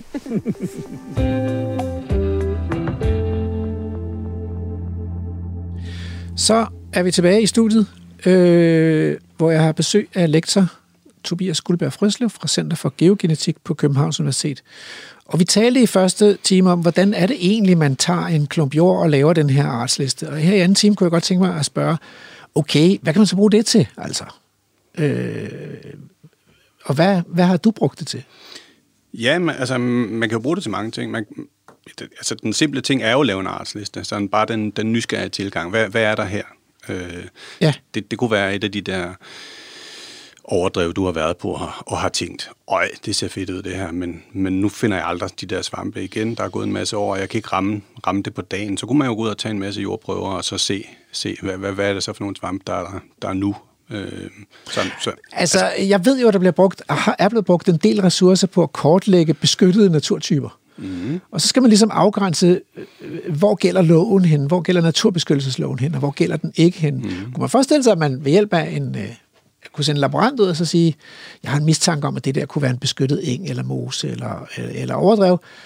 Tag en jordty, jord, jordprøve og send den til Tobias, så sekventerer han den, og så finder vi ud af, om den er beskyttet af den danske lovgivning. Kunne man, for, kunne man forestille sig det? Jeg tror ikke, der er nogen, der har brugt det, du, nej, men altså. nej, nej, nej, men det er, da, altså, det er, en, det er jo en skide god tanke, ikke? Fordi, fordi altså, øh, du fik jo sagt den måske næsten uden at tænke over det, men noget, men noget af det, der er styrken i de her metoder, det er jo, at vi i langt mindre grad er afhængige af en, en ekspertise, som kan være en mangelvare, nemlig dem der, der kan gå ud og se, om ud fra et eller andet kriterie, er det her noget værdifuldt natur. Det er jo typisk nogle artseksperter, man skal have til at, mm. at kigge på det. Og der kunne man jo godt forestille sig, at at nogle af de unavngivende i princippet også arter, vi finder ved hjælp af de her DNA-metoder, de faktisk er bedre indikatorer for det her, med, med om noget er sjældent. Altså, så kunne man jo havne i sådan nogle helt skøre situationer med, at, hvad ved jeg, at lossepladserne, de var totalt unikke eller et eller andet. Ikke? Altså, det, det, det er sådan lidt, hvad er det for nogle kriterier, man skal stille op af det? Fordi jeg tror da, Men altså, altså, men ja. altså ligner, ligner overdrevne overdrevne, om man så må sige. Ikke? Altså hvis, Ja. man, hvis man først har ligesom fundet ud af, at det her det er den typiske sammensætning i jordbunden på, mm. på, på et græslandsområde. Hvis man så finder et græslandsområde, mm. det her det, et, et andet sted i landet, vil det så ligne mm. det? Eller, eller risikerer man, at det, at det pludselig ligner en skov? Eller, Nej, altså, nej altså, no, vi har jo vi har brugt en hel del krudt på, på at prøve det her med, om vi, vi kan ud fra de her organismegrupper, som jo kan man sige, altså svampene og bakterierne og protozoerne osv., om vi kan kende de kendte naturtyper. Ikke? Mm. Jeg troede lidt, du, du, du var et andet sted hen i din tanke der Ja, før, men, men og, og, det går faktisk rigtig fint. Altså, Ja. vi, kan, vi kan godt langt hen ad vejen, hvis du kommer med en jordprøve til mig og siger, hvor, hvilken type øh, natur har jeg fundet, har jeg taget den her jordprøve, så kan jeg godt sige med ret stor sikkerhed, om det er fra en, fra en bøgeskov eller en grænskov eller et eller andet. Ikke? Og der er selvfølgelig f- forskellige måder, vi kan, vi kan tilgå sådan en analyse på. Den, den, den, den sådan helt klassiske, intuitive måde er jo at lede efter indikatorarter i sådan en prøve. Ikke? Hvis jeg finder en masse DNA fra, fra græntræer og fra, øh, så, så vil det nok være fra en grænskov. Ikke? Og hvis jeg finder øh, bøge-DNA og anemone-DNA og sådan noget, så er det nok fra en bøgeskov. Men det er faktisk ikke sådan, vi gør. Vi, vi bruger mere sådan nogle, man kan sige, vi sammenligner jeg sammenligner sådan set artssammensætningen med, øh, med et referencedatasæt, jeg har, hvor jeg ved, den her, at, at mine, mine 200 prøver her, de er taget fra, fra nogle forskellige typer habitater, og så kigger jeg simpelthen, hvad den her ukendte prøve ligner mest. Ikke på sådan en subjektiv øh, artskendskabsmåde, men simpelthen på, på, på artssammensætningen, og det, der behøver jeg egentlig ikke navne på mine øh, molekylære arter. Der, der kan jeg bare lave nogle, jeg skal bare se, hvor stort overlappet er, simpelthen, hvor Ja. mange genganger Jeps. der er. Ja, altså, og det er klart, at det, det, der, der, der, der er man selvfølgelig sårbar på, på den måde, at vi, vi har jo ikke taget repræsentative prøver for, for alle naturtyper mm. og varianter af mm. dem, der findes derude. Så, så der, der er selvfølgelig nogle ting, for eksempel, som jeg nu sagde lige før, en losseplads, det har jeg ikke en prøve af. Altså, så, så hvis den af en eller anden grund ligner et overdrev, det tror jeg nu ikke, den vil gøre. Vel? Men, altså, mm.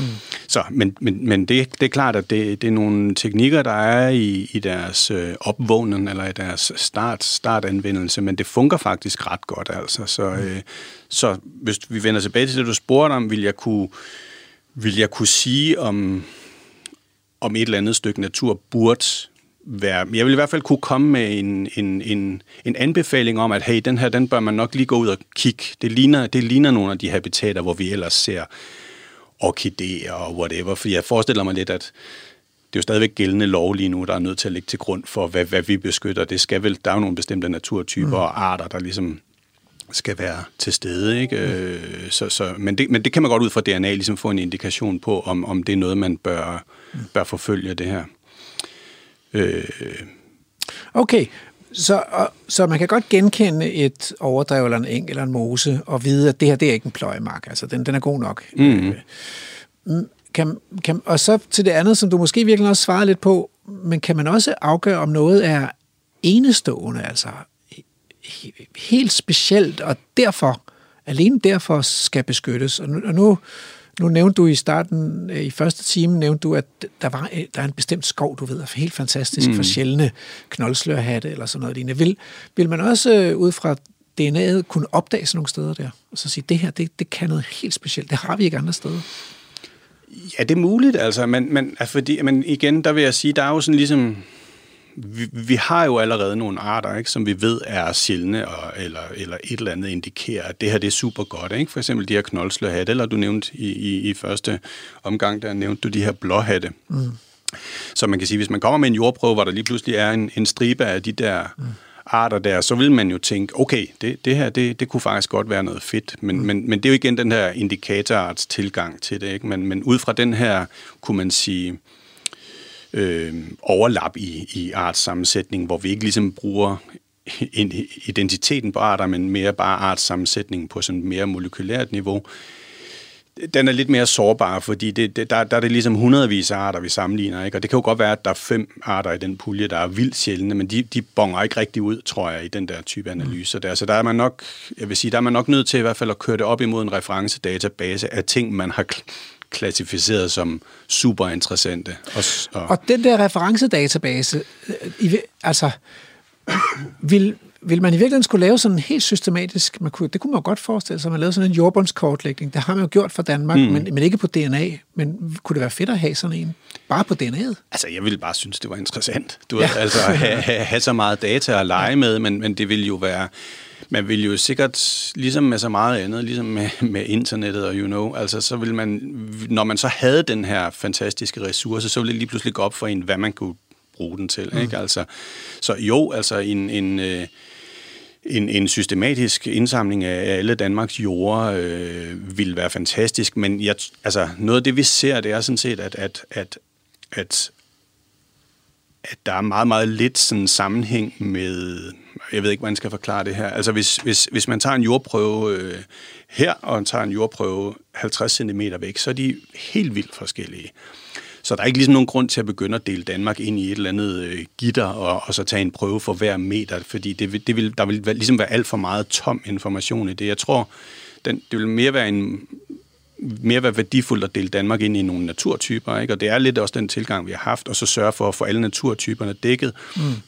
Og så kan man måske få en idé om, er der, nogle, er der ligesom nogle naturtyper, der er skjult for vores øjne, fordi mm. vi nu bruger planter og, og overjordisk biodiversitet til at definere de her naturtyper. Mm. Det, var det, jeg prøvede at sige. Det kunne godt være, at lossepladser det er et dårligt eksempel, men det kunne godt være, at, at, at der er nogle marginalhabitater, som, som, som faktisk er ret unikke. Mm. Øh, og det vil man jo kunne få en, det vil man jo ligesom kunne lave nogle, nogle stikprøver og se, hvor godt, hvor godt har vi dækket det her med vores, øh, med vores klassiske klassifikation af naturtyperne. Ikke? Mm.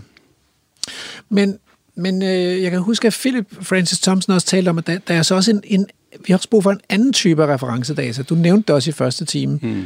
nemlig, nemlig de her referencedata med specimens ja. eller indsamlede arter, som har fået et navn og en beskrivelse, så vi rent faktisk ved, hvad vi taler om. Ja.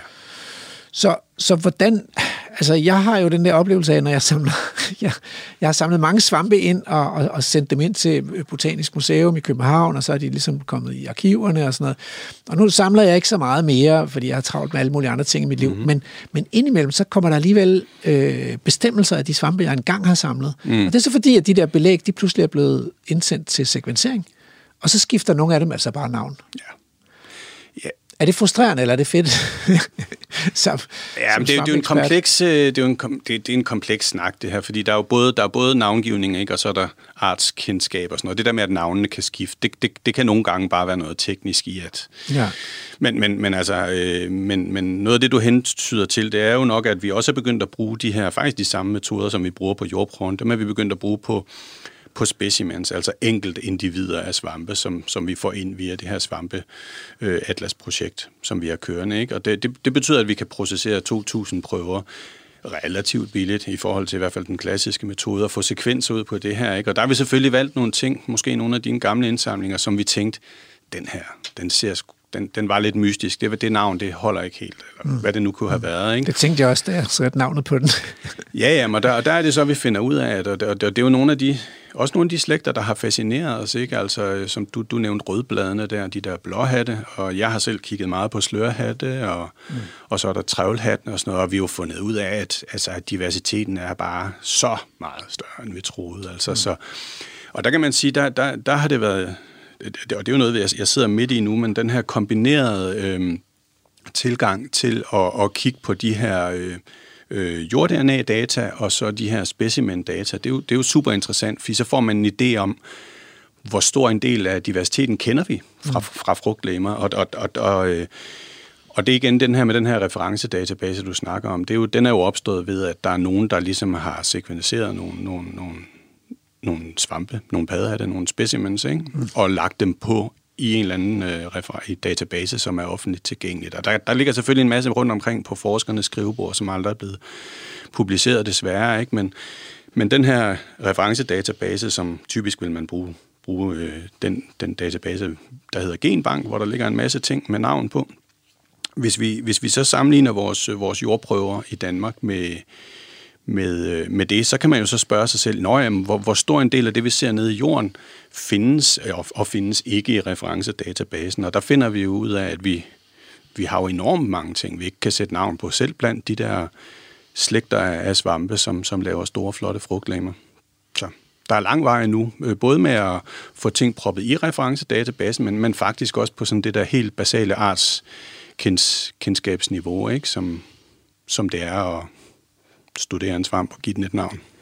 Og det, og, og det er lidt ufedt at blive koblet af som mennesker, at man ikke kan være med mere. Altså det der med, at, at der pludselig viser sig at være så mange brune slørhatte, eller ja. så mange brune travlhatte, mm-hmm. at vi simpelthen ikke kan se forskel på dem. Det er sådan lidt en nederlags... Er det ikke sådan lidt en nederlagsoplevelse? Jo. Jo. Jo, jo, jo. som, vores sanseapparat slår ikke til, altså. Som, som klassisk svampenørd, kan man sige, der, der, er, det jo, der er det jo lidt øh, frustrerende at tænke, nå, jamen, det, jeg ved, om vi havner der, hvor jeg ikke kan komme i mål med noget som helst, fordi, ja. fordi det her DNA, det ligesom viser sig, eller bliver, den måde, det bliver den teknik, der viser, at, at, at alle de der klassiske arter falder fra hinanden. Men, men, men der er vi langt fra. Altså, jeg, jeg, man har typisk sådan en oplevelse af, øh, at her har vi en svampegruppe, den har vi sørme forstået godt, og så begynder folk at studere den molekylært, og så falder det hele fra hinanden, og så har vi sådan en fase, hvor vi er dybt frustrerede og så videre. Men så, så restuderer, eller hvad vil sige, så, så, så, så, så kigger folk på dem med nogle nye øjne, og så finder man lige pludselig ud af, at når man, kan, man kan jo egentlig godt kende den her art 1 fra art 2. Du ved, det man tidligere troede var en art, det viser sig at være, være fem arter, som vi umiddelbart tænker, dem kan vi ikke kende fra en anden, men det viser sig måske, at den ene den vokser med egetræer, og så er der en, der vokser med bøgetræer, og så er der en, der har en grønlig tone på hatten, eller hvad ved jeg, ikke? Altså, så så øh, langsomt bliver vi klogere, men, men lige præcis de der slægter, vi snakker om, der øh, travlehattene og slørhattene, der virker det som om, der er langt til mål endnu, vil jeg sige. Ja, der altså mange fordi, små fordi vi har jo egentlig taget alle sanserne i brug, ikke? Vi kigger på svampenes lugt, og vi kigger på svampenes farver, vi kigger på, hvordan føles overfladen? Er den glat, eller er den slimet, eller er den tør? Er den skældet, mm. eller ej? Ikke? Så, så, og, så, så der er ikke rigtig flere sanser, så, men, Men, men du siger, at nogle gange kan de der DNA-metoder tage os i hånden, og så vise os noget, som vi faktisk alligevel godt kan se, hvis vi, hvis vi lærer det. Altså. Ja, ja.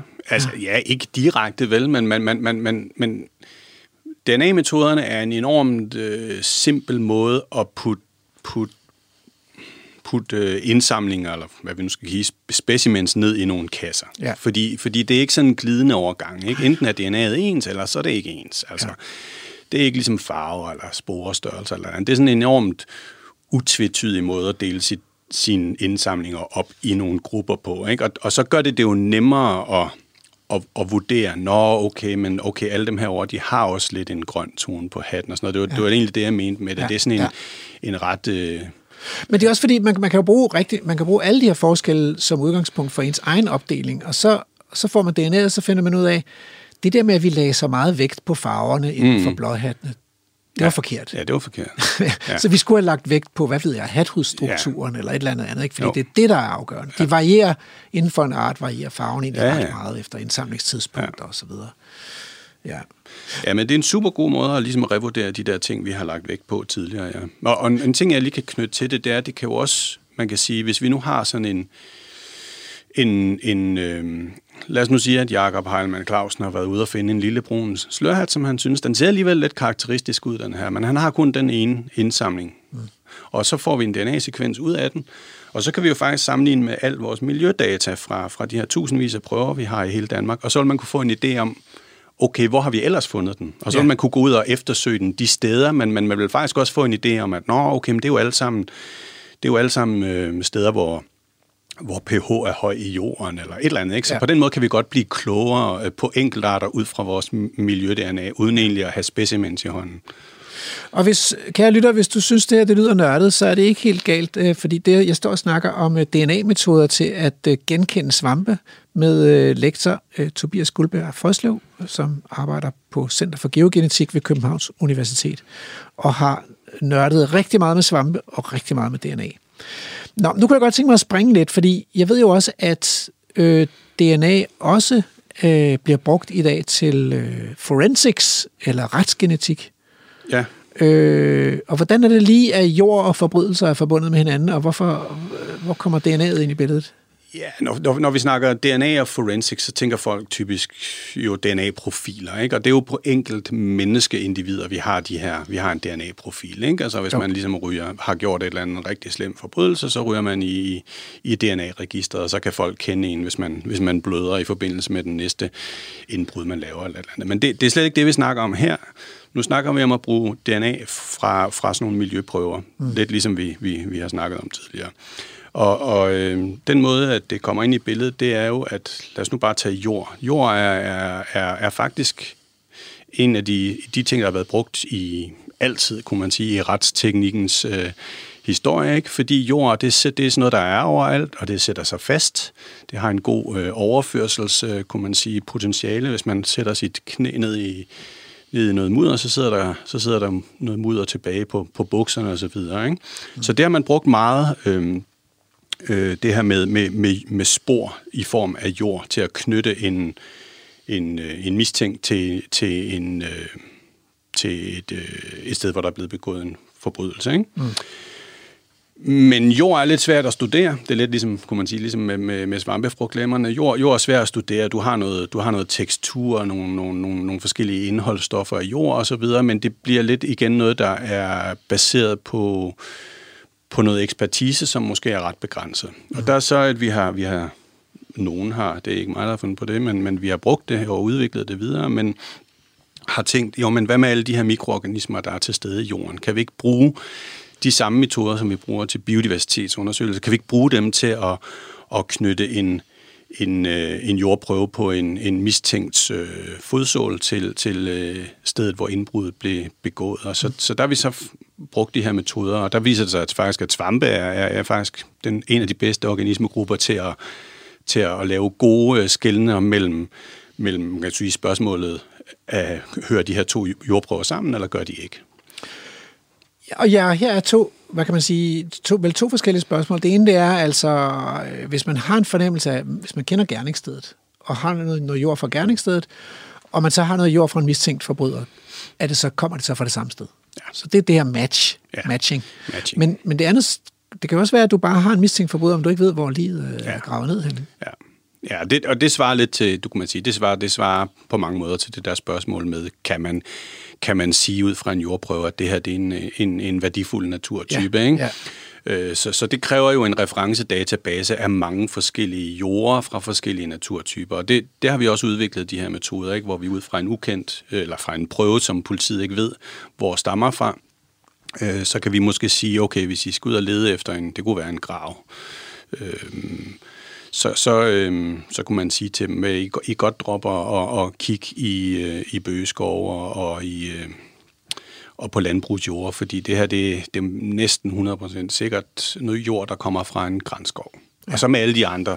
Altså man skal altid huske, at sådan noget politiarbejde, det, det, det, det bruger mange, rigtig mange øh, spor fra Ja, alle mulige teknikker. Ikke? Så det, det vil typisk, vil vi aldrig kunne sige, at I skal kigge øh, 20 km syd fra, syd for Skanderborg eller et eller andet. Det, Nej, det, det, det, det er jo ikke der, vi kommer til. Men vi kan for eksempel sige, der er ikke nogen grund til at blive ved med at lede øh, øh, på landbrugsjord i Lolland. Fordi det, det her, det ligner simpelthen noget jord fra en bøgeskov i Østjylland eller et eller andet. Ikke?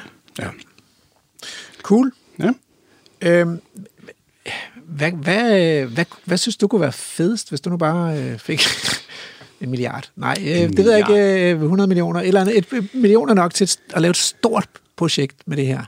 Eller ja. Bare lige det, du havde mest lyst til. Hvad, hvad vil så være altså, fedt at jeg- undersøge?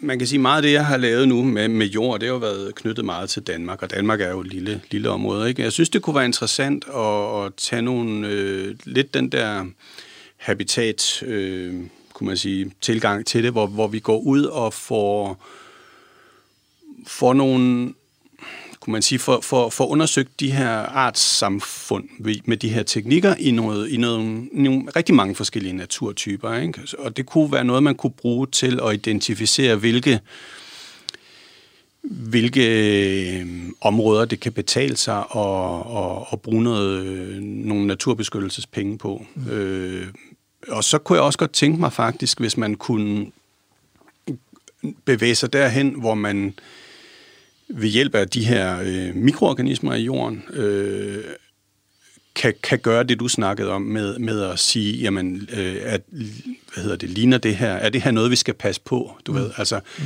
hvor vi ikke kun bruger dem som indikatorer, men, men hvor vi faktisk også tager dem seriøst som arter i sig selv. Det mm. kunne godt være, at noget af det mest truede for jordbunds svampe, det, det ikke er beskyttet af andre ting, vel? Mm. Så det, kunne, det kan godt være, at der er ligesom, vi, vi, vi får en raffinering af vores, vores vurdering af, hvilke naturtyper, der er truede, og hvilke, der er værdifulde for, for bevarelse osv. Så videre. så Hvad, med tidsmaskinen? Altså, tidligere har man jo brugt pollen meget til at prøve at regne mm. hvordan så der ud i Danmark for 5.000, 10.000 år siden, eller 100.000 år siden. Mm.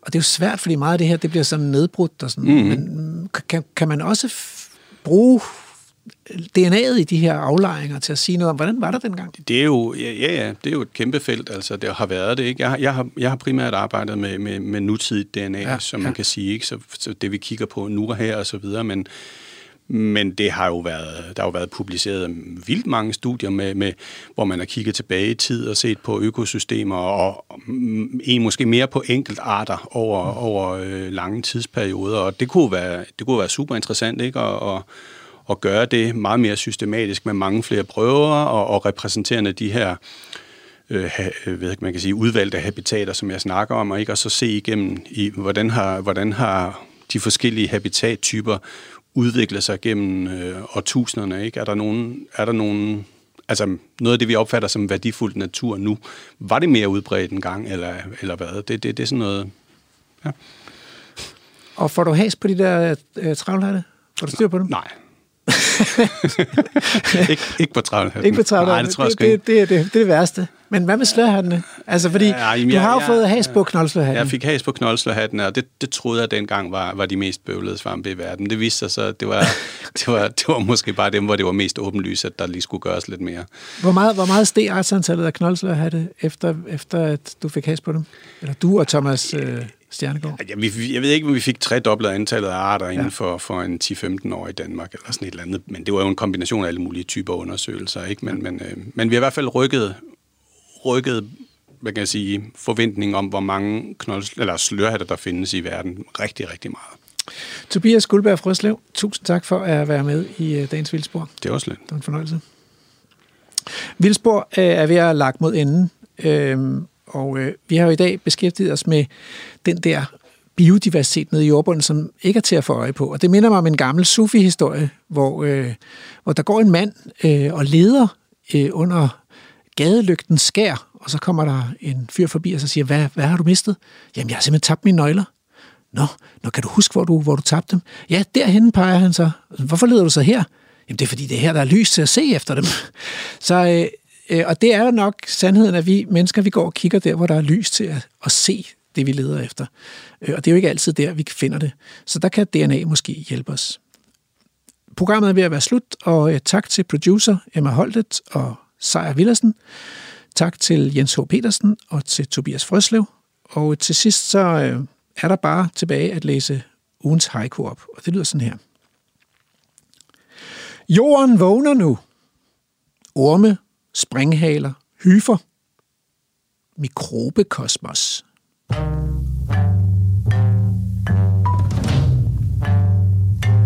Battle big black bones in a danger zone. There's a rumbling ground down below. Programmet er produceret af Videnslyd for Radio 4.